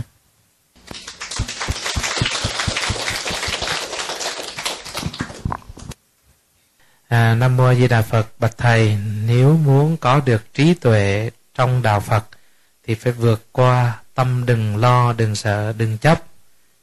Nếu muốn làm được điều đó thì phải làm như thế nào? Trong bài chia sẻ ngày hôm qua đó thì chúng tôi đưa ra một số phương diện. Nếu rũ bỏ được uh, cái tâm uh, sợ hãi và lo lắng đó thì uh, tri thức Phật pháp và tuệ giác đó có cơ hội được phát sinh tốt hơn, và ta sống một cách an lành hơn. Câu hỏi ngày hôm nay đặt ra là làm thế nào để có được cái điều đó. Rũ bỏ nỗi lo đó nó phải phát xuất từ cái nhận thức rằng là nỗi do do đâu mà có, và cái hậu quả cũng như là cái mức độ cao nhất của nỗi lo đó là cái gì. Ở trong bài kinh um, sợ hãi và khiếp đảm thuộc kinh Trung Bộ, Đức Phật có dạy nghệ thuật để vượt qua nỗi lo và nỗi sợ. Đối với những người sợ ma đó thì Đức Phật dạy ba phương pháp. Thứ nhất đó, là ra ngoài nghĩa địa và mời các hương linh ra ngồi nói chuyện với mình. Và Đức Phật dùng cái từ mạnh hơn là nhát ma vào ban ngày. Thay vì bị ma nhát thì bây giờ mình nhát ma. Mình hỏi nếu hương linh là chưa siêu đang có mặt ở đây, có những oan ức gì đó xin các vị hãy ra chia sẻ, nói chuyện với chúng tôi. Chúng tôi sẽ hầu chuyện và giúp cho quý vị. Khi mình có một thái độ chủ động như thế đó thì ta không thấy rằng là sự hữu của ma là một nỗi sợ và đe dọa, mà là một cái uh, cơ hội để mà phát triển lòng từ bi, để giúp cho họ vượt qua cái khó khăn trong vướng mắc mà lẽ ra sau cái chết đó, họ cần phải đi tái sinh. Nhưng vì họ bị bế tắc, không có người phá vỡ được sự bế tắc đó, cho nên uh, họ hiện hồn về, họ báo mộng, họ cho chúng ta biết bằng cái tức này cái tức khác là để nhờ chúng ta giúp. Chỉ có những cái tình huống mà ăn quán giang hồ giữa người sống và kẻ chết nhiều quá đó, thì thỉnh thoảng có một số tình huống khi hương linh chưa được siêu, bị oan ức quá phải tìm cách để trả đũa. Còn phần lớn các tình huống còn lại thì không hề có. Ngay cả trong tình huống nỗ lực trả đũa, không phải ai cũng trả đũa thành công, vì nhân quả nghiệp báo mỗi người nó tự quyết định đấy. Khi còn sống ta ghét một người, ta nỗ lực hại một người, chưa chắc ta đã hại được. Huống hồ sau khi chết không còn thân thể vật lý, không còn tay, không còn chân, và sự truyền thông của chúng ta gặp rất nhiều sự giới hạn, cho nên ta không sợ. Và do đó chủ động nhát ma thì ta không bị ma nhát. Đối với tiếng Đức Phật dạy là là khi mà cái nỗi sợ hãi gì ma nó khống chế đó thì đừng có nên mở đèn, đừng có nên trùm mền, vì hai điều đó đã làm cho nỗi sợ nó gia tăng nhiều hơn. Ta có cảm giác rằng là mở đèn lên ma nó sợ không xuất hiện, vì bởi vì đối với các hương linh đêm và ngày là một thôi, có khác nhau gì đâu. Chỉ có ta sợ và ta tự chấn an bằng ánh sáng thôi. Còn các hư linh là không, vì cái sự trở ngại và giãn cách đó làm ảnh hưởng. Do đó là khi về đêm đó, nó sợ nó có mặt thì hãy mở mắt thật to, đừng nhắm lại. Nhắm lại thì nó sợ trong đầu bằng sự tưởng tượng. Lúc đó nghe cái tiếng xào xạc con mèo nó nhảy qua, cái tôi tưởng là con mèo gõ cửa và bước vào phòng. Chùm mình lại, tôi nghĩ là con mèo không thấy mình. Nó là một sự trốn và chấn an thôi. Thì lúc đó cứ mở cái cái mền khỏi cái đầu và mở mắt ra thì lúc đó nó hết. Bây giờ quý vị thử thử áp dụng bằng cách là ai mà sợ máu đó thì mỗi khi mà đi bác sĩ người ta đưa cây kim vào hay là đưa những cái phương tiện rút máu để thử thì đừng có quánh mặt chỗ khác mà nhăn người như thế này. Nó sợ nó gia tăng, cái nhìn thẳng vô thấy ồ có gì đâu, nó không bằng con kiến lưỡi cắn nữa. Nhiều người bị kiến lưỡi cắn có thấy có thấy gì đâu. Nếu gã thì nó hơi bị ô nhiễm da làm ảnh hưởng thế này thế kia ở mức độ nào đó thôi. Cho nên khi ta trực gì với nó thì nỗi sợ hãi nó sẽ hết à. Cái phần thứ ba đó thì Đức Phật dạy là mình hãy quán đi, bản chất của nỗi sợ lớn nhất là sợ chết thôi. Và khi mà mình thực tập được vô ngã hay là đang sống trên sự thực tập vô ngã này đó thì có gì đâu để phải sợ được. Từ lúc đó thì nỗi sợ đó nó sẽ được vượt qua. Thì đó là ba cái phương pháp đơn giản mà Đức Phật đã dạy, tùy theo những tình huống mà ta có thể ứng dụng và khai thác những bài kinh khác. Còn cái nỗi lo đó thì nó thuộc về cái sự cẩn trọng, mà bản chất về nhận thức nhân quả từng vấn đề nó nó chưa đủ sức để làm cho chúng ta rũ bỏ được cái này. Cho nên chỉ cần có thêm niềm tin về nhân quả và học theo tâm thức Phật giáo thì phát triển thêm cái phần trực quan mà tôi nghĩ nhà Phật gọi là hiện lượng đó, tức là cái phần nhận thức chưa để ý thức dị nguyên can thiệp vào, làm cho cái sự phân vân rồi chần chừ do dự nó có mặt. Thì lúc đó đó ta sẽ giải quyết vấn đề rất là nhanh, không có nỗi lo gì để phải làm cho mình bận tâm. Người sống theo phương pháp hiện tại lạc trú đó, hiện pháp lạc trú, thì rủ bỏ nó lo rất là nhanh. Thì nó lo đó nó chỉ có hai cái để bám thôi, hoặc là về quá khứ hoặc là về tương lai. Nỗi lo về quá khứ đó là bởi vì ta đang còn bị ám ảnh bởi một sự kiện, một vấn đề gì mình chưa rũ bỏ được, mà lẽ ra đó nó phải được đóng khép lại và không nên nghĩ tưởng nhớ về nữa. Nhưng mà vì ta vẫn bám víu vào với những lý do nhất định nào đó, cho nên nỗi lo vẫn tiếp tục gia tăng và nó kéo dài. Nó tạo thành một cái chủ nghĩa kinh nghiệm về nỗi lo. Ví dụ một người đã từng bị phỏng, khi mà tiếp xúc với cái gì nó thuộc về nhiệt và nóng đó, cái cảm giác sợ về cái điều đó nó sẽ xuất hiện này. Cho nên lo và không muốn có mặt ở những cái nơi mà cái cảm giác đó nó có mặt. Thì lo nó nó thường có cấu trúc của một kinh nghiệm về những chuyện đã qua. Còn một số người thì có khuynh hướng là lo về cái tương lai, vì không biết rằng là mình sẽ như thế nào, lo về sự nghiệp, làm ăn, buôn bán, vợ chồng, con cái, người thân. Và hầu như có bất cứ cái gì là ta lo, ta lo cái đó thôi. Nhưng mà cái câu hỏi đặt ra chỗ này là liệu cái đó lo có giải quyết được vấn nạn của nó lo hay không? Câu trả lời thường là không, chỉ làm cho vấn đề trở nên rắm rối thêm. Một bà mẹ khi có đứa con đi xa, trước khi đi chia tay nó nói với đứa con rằng là con nghe, ráng giữ thân, bảo trọng nha. Ở chỗ đó đó lòng người hiểm độc vô cùng. Nghe câu nói đó xong rồi đứa con nó lo theo. Phải là người mẹ đừng nói như thế, là cái nỗi lo nó đâu có bị bám đâu. Nhưng mà khi đã nói rồi thì làm cho cả hai cùng lo.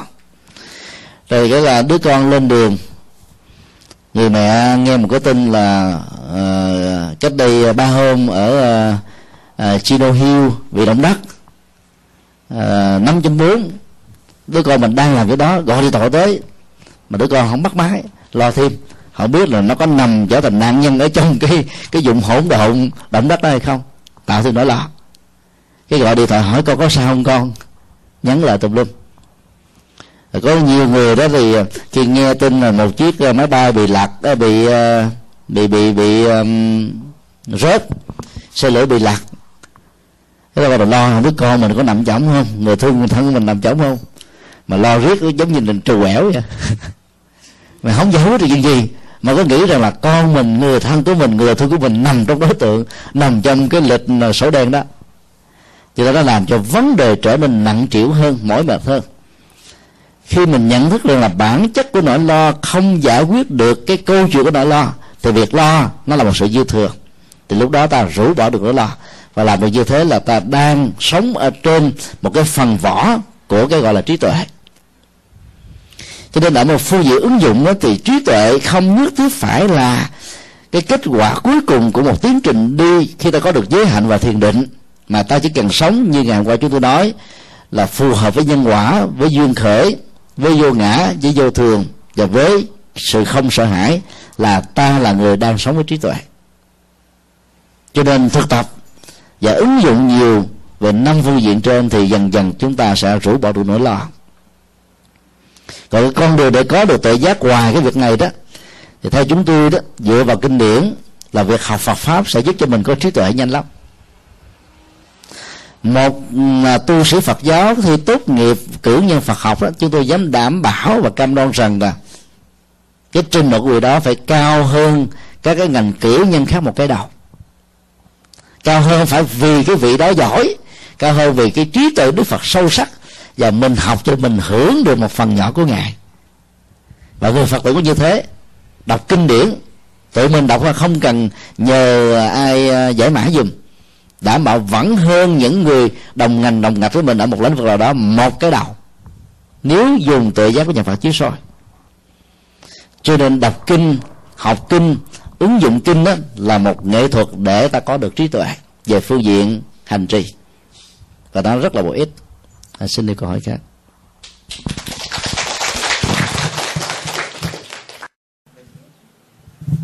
Nam mô A Di Đà Phật. Um, xin bạch thầy, uh, con xin hỏi câu hỏi này cho chị con uh, đang học thi cho ngày mai nên không có ở đây tối nay.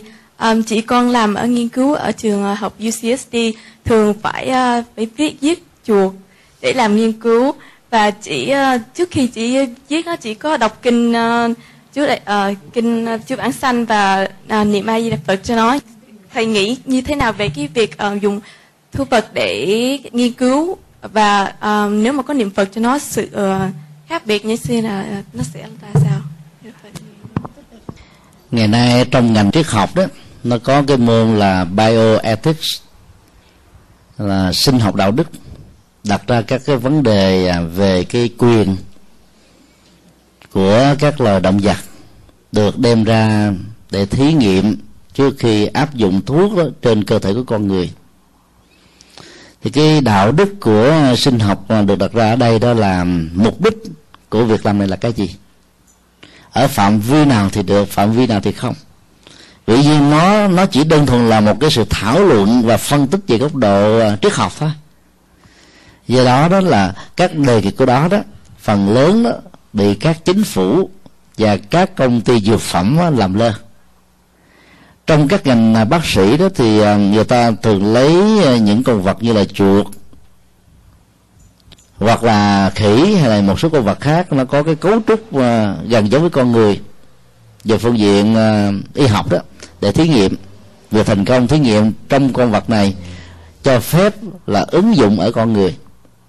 Sau thời gian đó là phát hiện ra một số vấn đề, thì lúc đó người ta đình chỉ sự phổ biến à, các loại thuốc thang được được ứng dụng. Tại Việt Nam thì hiện nay thì có khoảng um, trên ba mươi tăng ni tốt nghiệp ngành bác sĩ tại Đại học uh, Y Dược thành phố Hồ Chí Minh. Thì khi mà um, học ngành bác sĩ đó, thì tất cả các sinh viên y khoa buộc phải làm những thí nghiệm mà lấy các con vật ra để mà làm. Thì nhiều tăng ni đã yêu cầu các giáo sư phụ trách môn đó đó cho phép là không làm, bù lại bằng một thí nghiệm khác. Thì có nhiều vị giáo sư không cho phép, và nhiều vị tăng ni đó là giữ quan điểm không sát sanh của mình, nên cuối cùng là bị đánh rớt. Ở Việt Nam đó là rớt một môn đó đồng nghĩa là không cho phép đậu, cho nên cũng gặp nhiều sự trở ngại. rõ ràng là nó không có một sự tuyệt đối ở trong mọi phương diện. Nếu sự tuyệt đối đã có, đó chính là sự tương đối thôi. Ngay cả trong thực phẩm ăn chay của chúng ta ngày nay đó, nó cũng đã giết chết mạng sống của vô số các côn trùng. Hoa quả bây giờ là dùng rất nhiều loại thuốc sầy để mà xịt. Nếu không làm như thế thì hoa mà hoa màu sẽ không được uh, bội thu. Và độc dược ở trên các hoa màu như thế khi ăn vào nó cũng ảnh hưởng và tạo ra nhiều bệnh tật cho con người. Cho nên ăn chay ngày nay đó, đôi lúc nó vẫn không đảm bảo được sự an toàn. Thì cái việc giết đó nó thường xuyên diễn ra, nhưng mà trong cái giới đạo đức không không sát của người Phật tử tại gia thì không có quy định là không được giết các loài động vật. Nó dựa theo nguyên bản đó của năm điều đạo đức này thì nó không có. Nó chỉ chủ yếu nhấn mạnh vào cái góc độ hòa bình, bảo hộ mạng sống của con người. Và nếu không ăn chay được á, thì nên sử dụng những cái thực phẩm đã được làm sẵn thôi, để hạn chế nhiều xá một cách trực tiếp. Cho nên là ta cũng khó có thể tránh, vì cái nghề, cái ngành đó nó buộc ta phải làm như vậy, bằng không ta có thể gặp những cái rắc rối này hay là rắc rối khác. Do đó, đó trong lúc làm và theo mô tả được đưa ra, thì cái vị này cũng đã đọc những câu thần chú, nghĩa là mình phát cái lòng từ bi và không muốn để lại một cái vết dấu ấn hận thù gì ở những con vật được đem ra để thí nghiệm.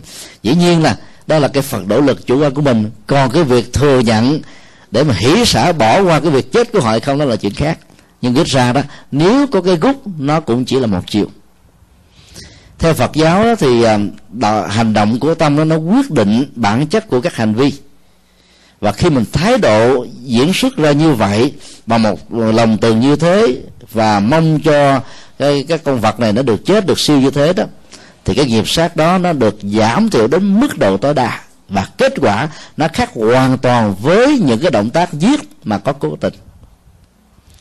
Có lẽ là các Phật tử chúng ta đều nhớ một cái, một cái câu kệ ở trong bài Tán Lưu Hương đó: Gia Du tử mẫu lưỡng vô ương, mẹ con của công chúa Gia Du Đà La và La Hầu La được bình an vô sự.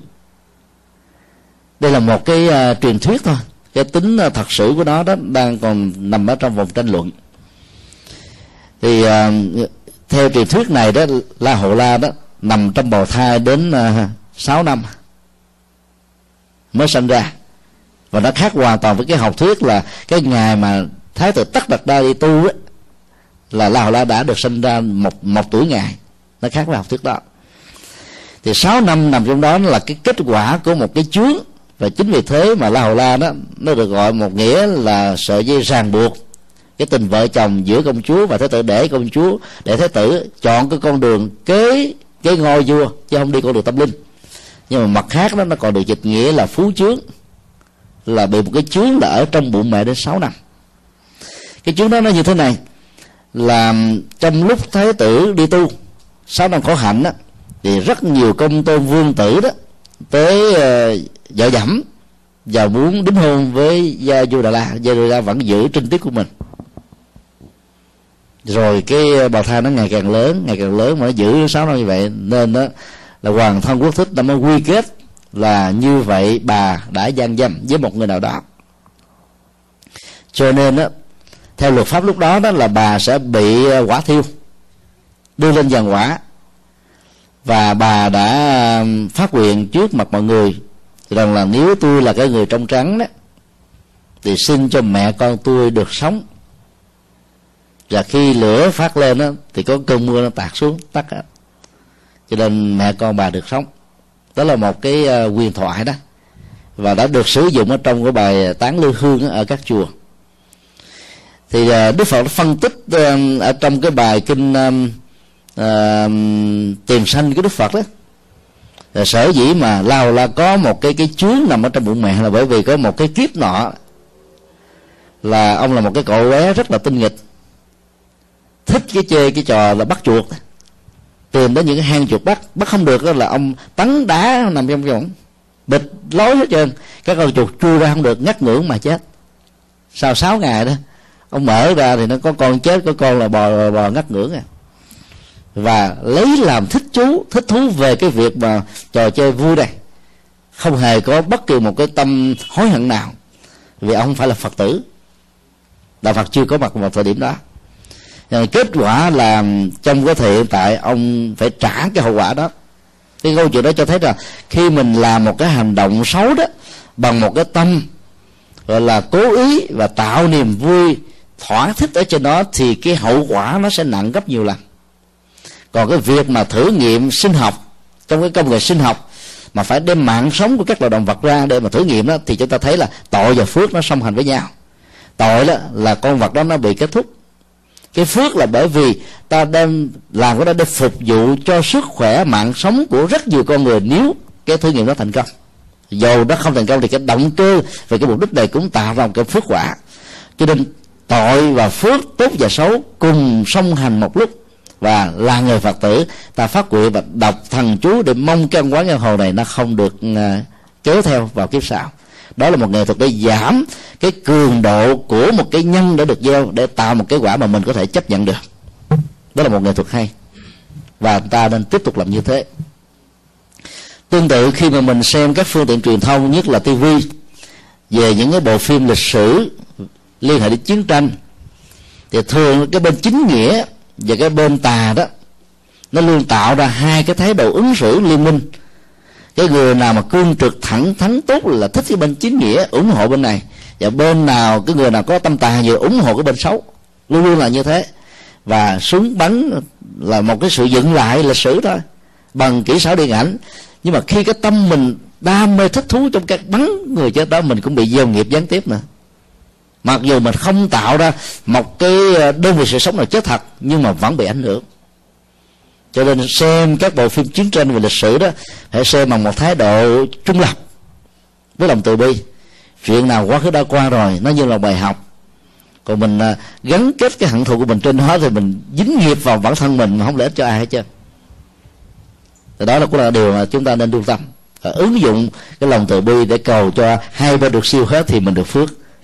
Còn cầu cho một bên siêu, còn bên kia nó đầy đọa cho nó chết rồi, tại vì nó là kẻ xấu kẻ gì đó, thì mình cũng hơi có cái phần làm thương tổn lòng từ bi. À, xin đi câu hỏi khác.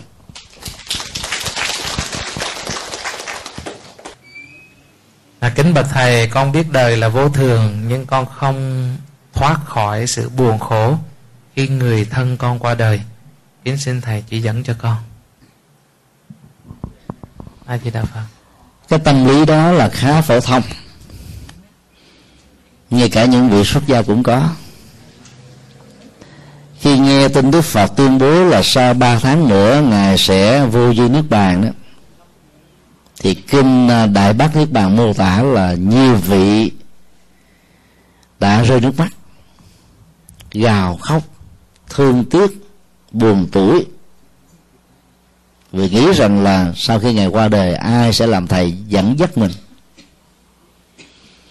Đức Phật đã đưa ra một cái ánh dụ là tám mươi năm có mặt của Ngài trên cuộc đời đó như là một cỗ xe mà vàng đồng của nó nó bị mòn rơ lúc lắc hết rồi, mặt đàn nó cũng đã bị mòn, dầu nhớt là nó cũng đã bị khô hao, và phải đại tu đại tu bằng cách là tái sanh để trở thành một con người mới thôi. Cho nên xem hiện tượng đó bình thường để chúng ta giảm bớt cái dòng cảm xúc về nỗi đau, và phải chấp nhận nó là một sự thật. Cái kiến thức về vô thường nó sẽ hỗ trợ một phần, nhưng trong tình huống nó không làm cho mình vượt qua được nỗi đau đó, thì cái phương pháp thứ hai mà cần thiết đó là mình phải thừa nhận nó là một sự thật. Đã là một sự thật ở trong sanh ly tử biệt đó, thì ta có khóc ta cũng không giúp ích được gì cho người quá cố sống lại. Trong một bài kinh, khi mà vua Ba Tư Nặc đang nghe Đức Phật thuyết pháp, thì một vị quan cận thần đến dí vào lỗ tai của Ngài và nói rằng là: thưa đại vương, Hoàng hậu Pichaca vừa qua đời. Hoàng hậu Pichaca là một người trẻ đẹp, tuổi nhỏ ngông, hạnh phúc trong đời sống vợ chồng đã làm cho ông cảm thấy hưng phấn và làm phục vụ cho xã hội nhân quần vô cùng. Nhưng khi nghe tin người vợ của mình đi đó, thì ông đã khóc ngày khóc đêm. Ông làm cái quan tài ba, cái quan tài trong lòng bởi quan tài ngoài, rồi thêm một cái quan tài nữa, với cái niềm hy vọng rằng là cái thi thể của người vợ nó sẽ không bị rửa thối khi mà được đưa xuống lòng đất. Thì nghe tin đó đó thì Đức Phật đã đến uh, chia sẻ và làm cho bớt đi nỗi đau. Thì cái sự chia sẻ để giảm bớt nỗi đau nó cũng bắt đầu bằng những phong tục bình thường là phân ưu thế. Rồi sau đó Ngài mới nói rằng là nếu như đại vương quá đặt nặng về cái chết của hoàng hậu đó, thì chẳng những nó không được lợi ích gì cho đại vương, mà kẻ giặc ở những nước xung quanh nó sẽ tìm cơ hội, cơ hội đó để mà tấn công vào quốc gia này. Cho nên hãy lấy cái đại nghĩa dân tộc lên làm chuẩn, và hãy lấy cái đó quên đi nỗi đau. Và đây là cái cách để chúng ta hồi hướng công đức cho người quá cố. Đức Phật thay thế cái dòng cảm xúc nỗi đau của ông bằng cách hướng dẫn ông hãy ban phát khôi ảo thực phẩm cho dân lành, và làm nhiều công tác từ thiện khác nó thiết thực và nó có giá trị cho kẻ còn lẫn người mất. Thì khi nghe Đức Phật khuyên như vậy thì nhà à, Ba Tư Nặc đã làm theo, và ông không còn là bỏ bê triều chính, cũng ra ngự triều rồi giải quyết các vấn đề, và nhờ đó đó đất nước nó tiếp tục được hùng cường. Cho nên nhận thức là một hiện thực đó, đối với cái chết đó, sẽ làm cho chúng ta đó từ từ vơi đi nỗi buồn, bởi vì à, những người xuất gia thỉnh thoảng cũng rơi vào tình trạng như thế. Ta có thể vay mượn những cái phương pháp và hỗ trợ bằng cách là thỉnh mời các vị à, à, pháp sư có kinh nghiệm về vấn đề cầu siêu và thuyết giảng về vấn đề chết chóc đó đến để à, vỗ về và nâng đỡ và giúp cho chúng ta vượt qua nỗi đau. Ngày nay các nghi thức tụng niệm trong các chùa Bắc Tông đó thì đặt nặng cái phần à, khai thác những giọt nước mắt của người thân chủ. Nếu ta để ý vào những cái bài kệ, bài cái cách ngân nga đó, thì cái người nghe đó muốn rơi nước mắt thêm, bởi vì nó nó mang âm hưởng của cải lương, mà bản chất của cải lương nó là cái điệu nhạc buồn. Mà thầy nào mà có thể lấy được nước mắt của Phật tử là Phật tử khoái lắm. Thỉnh mời thầy đó quảng cáo cho các bạn hữu của mình, khi có có hữu sự về tăng chế đó là thỉnh mời tiếp. Đó là điều không nên, là bởi vì đó, mỗi một giọt nước mắt đó nó có thể trở thành một sợi dây xích chối chân cái người ra đi, làm cho người đó không mạnh dạn nó ra đi, nhất là người đó có trách nhiệm, có tình thương đối với người thân của mình. Những người vợ, những người mẹ, những người chị gái, những người em gái, những đứa con gái đó thường khóc và và đau xót hơn là những người nam. Chính vì thế mà trong cái phong tục tống táng của người Ấn Độ đó, phụ nữ không được đi tống táng. Khi một người nào đó qua đời đó thì người ta sẽ làm lễ tống táng trong vòng hai mươi bốn giờ đồng hồ, và đó cái nhu cầu mua cái hòm không có mặt. Người ta để thi thể mặc một cái bộ đồ mới, mà thường là một bộ đồ màu trắng, trên một cái trên trên một cái nó giống như cái bố thôi, rồi có hai cái thanh cây, rồi dán giải, cột giải trên hai thân cây này để thân của người đó lên, và bốn người hay sáu người cùng khiêng tới cái nơi gần nhất để mà hỏa thiêu. Sau đó lấy tro cốt người đó thả xuống sông. Còn các uh, quý bà, mẹ, vợ, em, chị gái, dì, mợ, vân vân để ở nhà hết, vì họ sợ rằng là cho những người này đi theo chỉ có hại chứ không có lợi gì hết đó, vì họ khóc nhiều quá làm động lòng cái người đó đi. Mà nếu như trong lúc mà khóc đó họ, họ dùng những câu này: anh ơi, anh đi rồi, anh để lại em với ai, mà con em làm sao sống nổi, sao đi nổi, nghe cái rụng về tay chân. Nước mắt là vũ khí của người phụ nữ.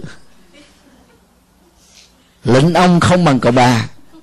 Mấy ông tướng uh, cương trực ngoài biên cương chừng nào thì bên trong ổng đó, nó lại bị nhũng nhiễu chừng đó. Cho nên những cô nàng mà à, là khuynh thành à, đổ nước á, hay là nghiêng thuồng đổ nước á, dễ dàng làm cho ông chết á, chết mê chết mệt, chẳng hạn như Tư Hải lúc đó còn sống á. Còn trong sanh ly tử biệt thì cái cảm giác tiếc nuối và sợ hãi nó diễn ra gấp trăm lần. Cho nên mỗi một giọt nước mắt đó nó tạo cái cường lực cho cái dòng cảm xúc của người nước mắt không muốn thừa nhận là một sự thật, cho nên họ không muốn ra đi. Do đó phải bớt đi những giọt nước mắt để hỗ trợ cho người thân của mình, và ta phải thực tập thói quen này. Phương pháp thứ hai đó là trong thời gian tăng chế đó, thay vì mình lấy những cái băng niệm niệm Phật á, như là cái luôn nghe một cái đó rầu nó muốn rơi nước mắt nữa, thì ta hãy thay thế nó bằng những cái nhạc liệu niệm Phật. Nhạc liệu Pháp là một cái phương pháp trị liệu khá tốt. Câu niệm Phật vẫn còn y nguyên, được lòng bởi nhạc du dương trầm bổng. Chùa Hoàng Pháp ngày nay làm khoảng ba mươi điệu, chùa Giác Ngộ chúng tôi làm khoảng mười điệu. Quý vị tha hồ mà sử dụng, chứ lấy những cái điệu mà tụng truyền thống nghe nó buồn lắm.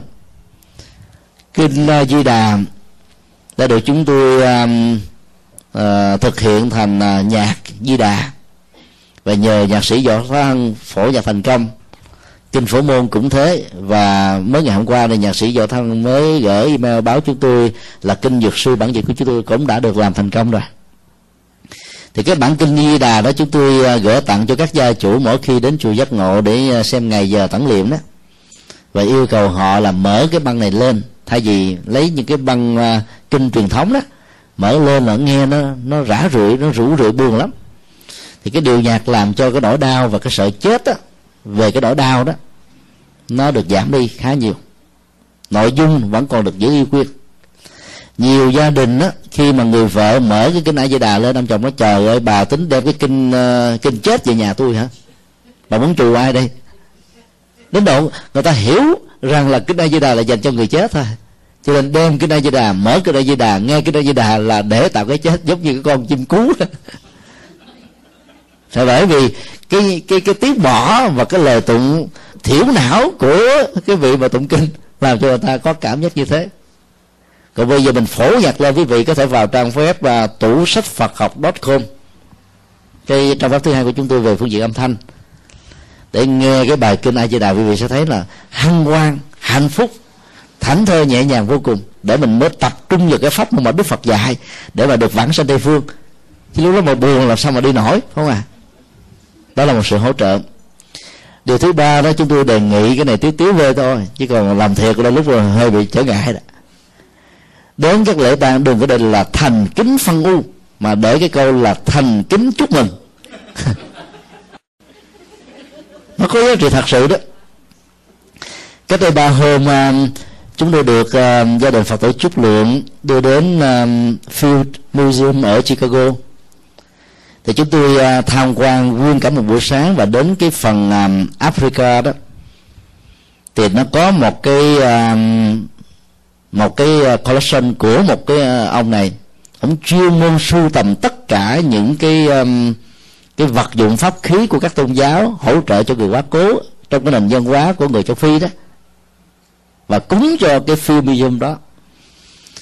Thì cái phần đó nó để là The World of Spirit. Thì chúng tôi nhìn thấy một số hình ảnh và vật cụ đó, nó thể hiện cái niềm hân hoan, ăn mừng, celebrating the dead, chứ không có đề là chia buồn. Cái nền văn hóa như thế hết sức là tích cực, và chúng tôi tin rằng là những người nào sống và bị cộng hưởng bởi cái nền văn hóa đó, khi chết nó dễ đều già được siêu lắm, đâu có buồn, đâu có tan tóc đâu, mừng để được ra đi. Thì bây giờ các hành giả tu theo Tịnh Độ Tông làm từ thiện, phước báo, gieo trồng công đức, thực tập miên mật, thì chết mình phải chúc mừng sanh Tây phương chứ. Sanh Tây phương mà chưa buồn thì còn cái gì là chúc mừng nữa. Rồi các hành giả Thiền Tông tu hành miên mật, sống an tại hiện tại, lạc trú, thì chết cũng phải chúc mừng.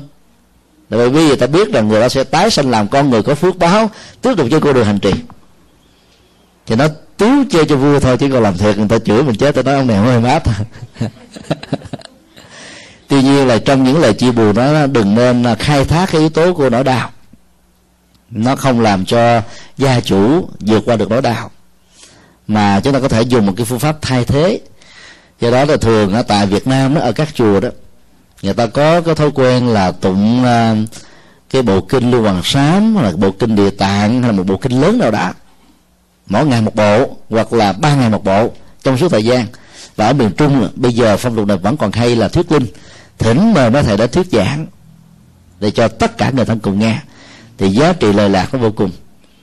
Ngày hôm qua đó thì trong buổi ngồi nói chuyện với thầy uh, Phước Niệm, về gia đình uh, của anh Chính Đức, và có một vị thân hữu đến và yêu cầu là, là về sau đó nên có những cái bài giảng mẫu, giảng gợi ý như là những cái cẩm nang đó, để cho những vị sư ở trong các chùa mỗi khi đi làm lễ cầu siêu đó có một thói quen mới là thuyết giảng như truyền thống mấy ngàn năm trước ta đã từng làm mà bây giờ bị bỏ quên.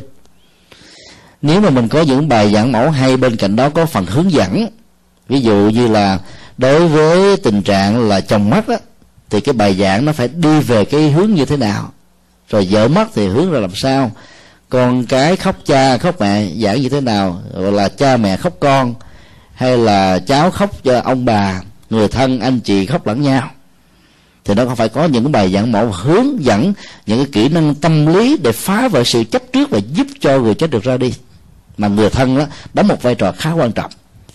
Và sau đó có những cái bài giảng mẫu bằng audio đứng kèm theo, để ngoài cái phần mà lý thuyết rồi các cái kinh nghiệm nó còn có thể nghe bằng lời nữa.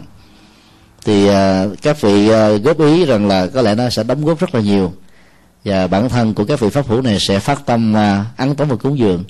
Chúng tôi cho rằng đó là một cái đề nghị rất là có ý nghĩa và sẽ cố gắng làm ở trong tương lai. Cho nên nói tóm lại là làm sao đó thì mình cố gắng thấy rất rõ rằng là chết không phải là hết, để nó buồn nó bớt đi. Sở dĩ chúng ta buồn vì chúng ta nghĩ rằng là cái người đó sẽ không còn với mình nữa. Trong rất nhiều cái bài mà à, phát tâm cúng dường trai tăng á, trong các lễ tang hay là trong các tuần thất á, thì à, có nhiều câu ghi như thế này là: trong cái không khí mông lung như thế này, con không biết là cha mẹ con sẽ sanh về đâu, sẽ vương trời nào, rồi không biết khi nào sẽ được gặp lại. Cái nỗi đau đó là dạng trùng xa cách, vì mình nghĩ rằng đó là à, sanh ký tử quy, sống là tạm, là gửi trên thời gian, thác là về về vĩnh viễn giam gian. Cho nên là cái cuộc trùng phùng giữa sống và chết không còn nữa. Cho nên nỗi đau và được thể hiện qua những giọt nước mắt nó tiếp diễn và là một thách đố đối với cái tiến trình tái sinh. Cho nên ta phải thấy là cái quan niệm sanh kiếp tử quy là của Nho giáo, là của Ai Cập, và nó không đúng với bản chất tái sinh của Phật giáo. Cho ta rút lại cái nỗi đau, rút lại những giọt nước mắt để mình hỗ trợ cho người ra đi, đi về cái phương trời, về cái cảnh giới tái sinh thích hợp với cái phước báo, với bản chất nghiệp mà người đó đã tạo. Hoặc là ta nỗ lực để chuyển hóa nghiệp bằng những cộng hưởng công đức do người thân cúng dường và hồi hướng chia sẻ. Thì đó là những cái kinh nghiệm của Phật giáo để giúp cho người quá cố được ra đi và người ở lại không có đau, vì ta biết rằng là các cái giá trị đóng góp của người đó vẫn còn để lại với chúng ta, với cuộc đời. à, Xin được hỏi các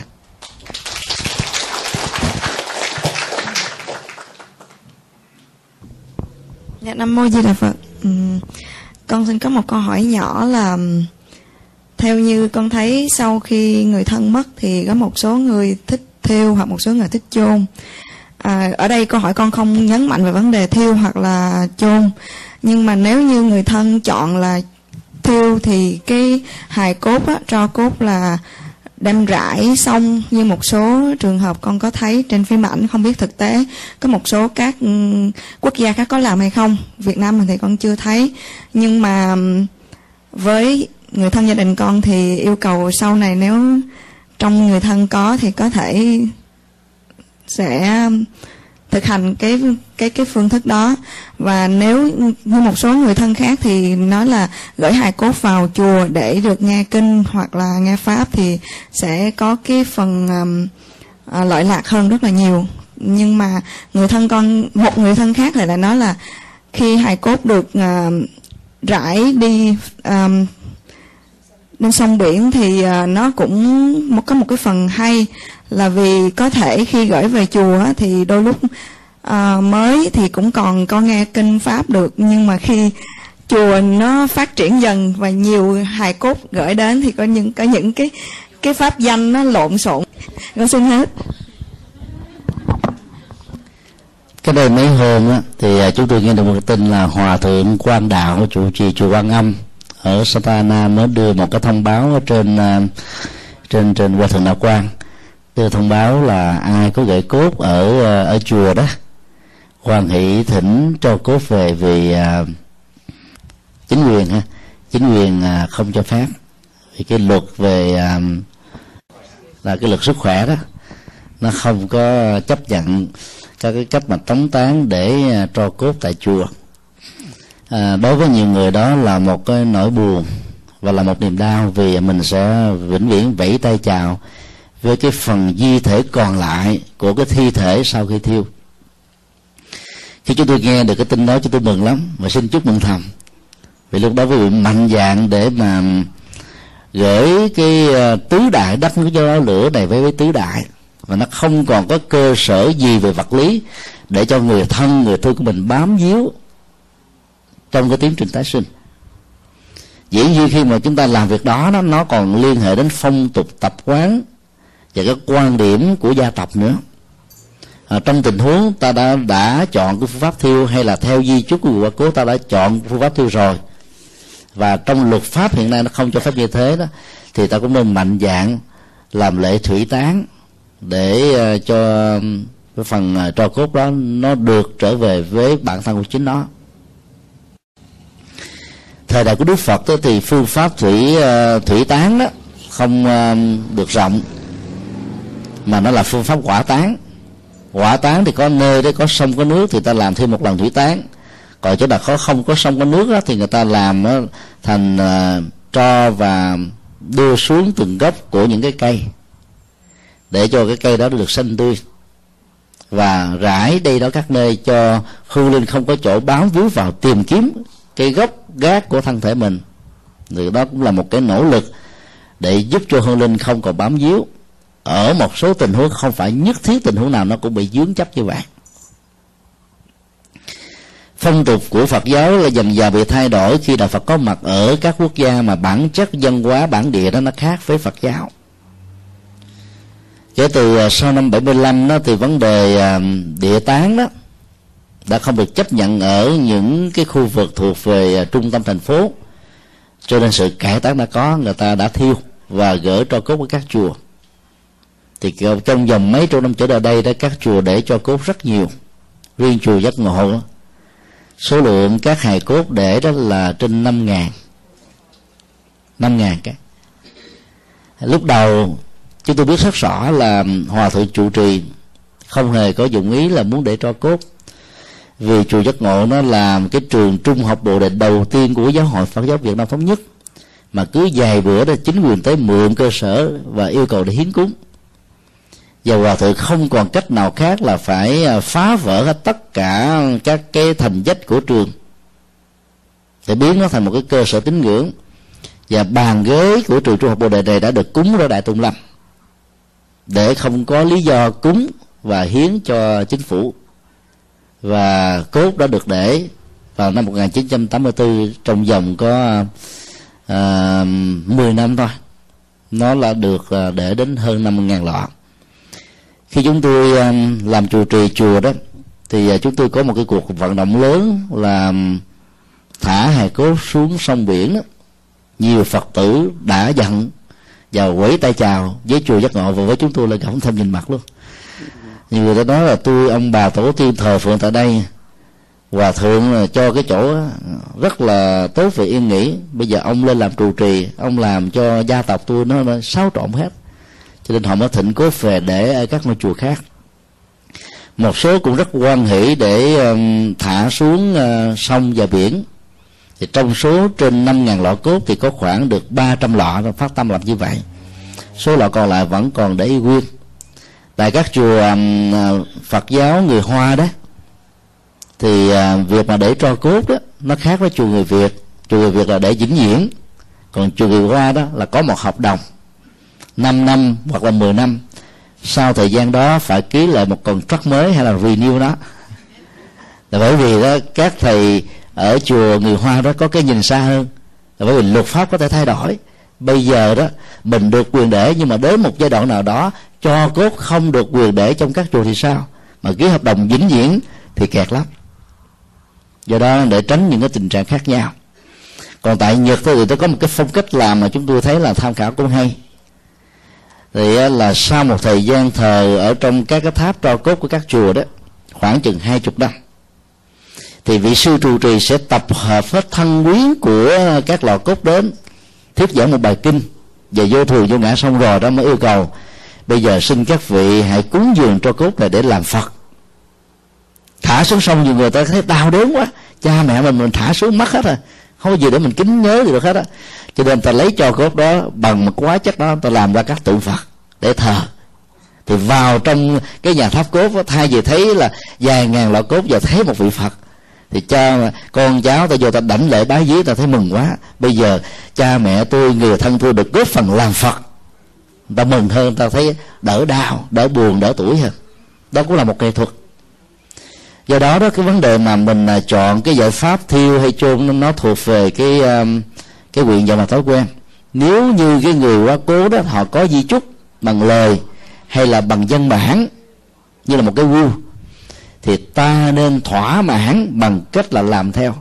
Bởi vì cái người có di chúc rồi thường bị vướng vào di chúc đó và cố tình tồn tại lại, duy trì lại để coi con cháu của mình có làm đúng theo hay không. Cho nên theo tinh thần nhà Phật đó, đừng nên để di chúc, đừng nên tạo di chúc, mà hãy làm điều đó khi ta còn sống. Còn khi ta chết rồi, con cháu làm sao thì cứ làm, đừng nên bận tâm. Bận tâm nó làm trở ngại cho tái sanh của chúng ta. Cho nên ai giàu có thì ráng phân chia tài sản cho con cháu mình kế thừa trước đi, còn di chúc là mệt lắm, rất là mệt. À, có nhiều người nói là bây giờ là phát hiện ra đứa con nó không có hiếu thảo, cho nó nó ăn xài hết rồi sao, cho nên họ không thèm. Nhưng mà để là di chúc chia nó năm phần trăm, còn gửi vô các cái uh, cơ quan từ thiện, tổ chức từ thiện nó là vài chục phần trăm hay là toàn bộ, để tránh sự tranh chấp. Nhưng mà khi làm như thế rồi đó là đứa con khi nó phát hiện ra, nó cũng đâu có kính cha mẹ nó đâu, nó có thể bất hiếu nữa. Cho nên thay vì để sau thì ta hãy làm trước.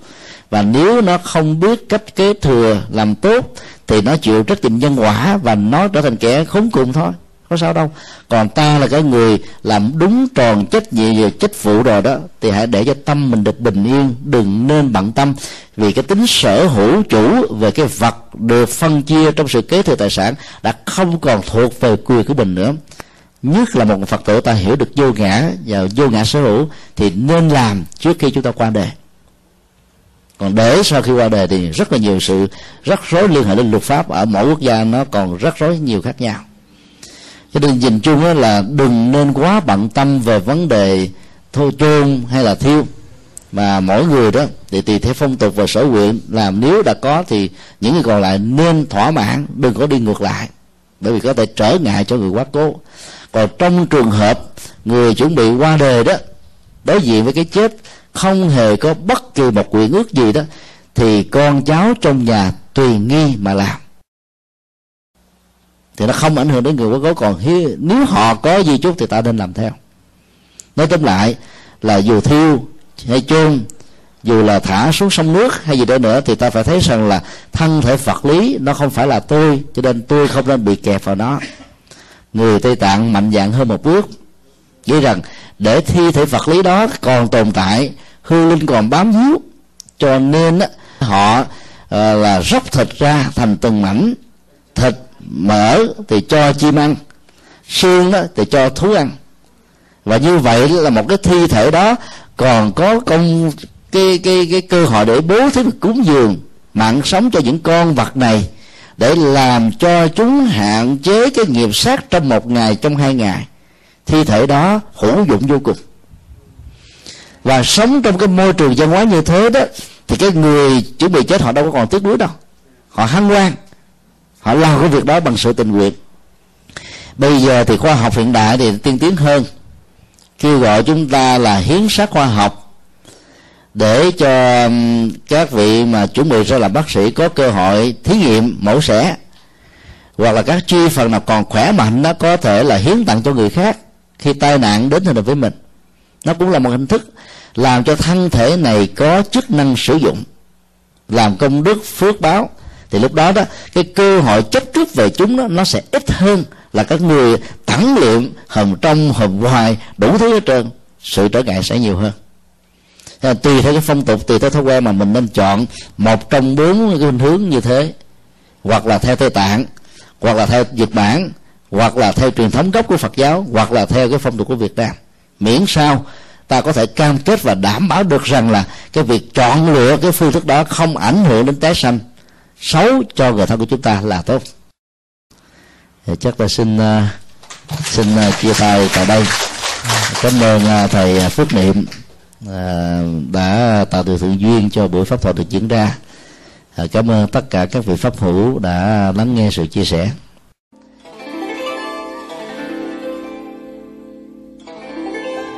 Pháp âm Đạo Phật ngày nay xin khép lại nơi đây. Quý vị muốn thỉnh hoặc ấn tống các đĩa xê đê về Đại Tạng Kinh Việt Nam, các kinh sách do thầy Nhật Từ biên soạn, các bài pháp thoại, các đĩa xê đê về âm nhạc Phật giáo, cũng như muốn đóng góp vào các hoạt động từ thiện của Đạo Phật ngày nay, xin liên lạc theo địa chỉ Công ty trách nhiệm hữu hạn Đạo Phật ngày nay, Chùa Giác Ngộ, số chín mươi hai, đường Nguyễn Chí Thanh, phường ba, quận mười, thành phố Hồ Chí Minh, Việt Nam. Điện thoại không tám tám ba ba năm chín một bốn, không chín năm tám không năm bảy tám hai bảy, email buddhismtodayinc a còng yahoo chấm com, Thích Nhật Từ a còng yahoo chấm com, website worldwideweb buddhismtoday chấm com, worldwideweb tủ sách phật học chấm com.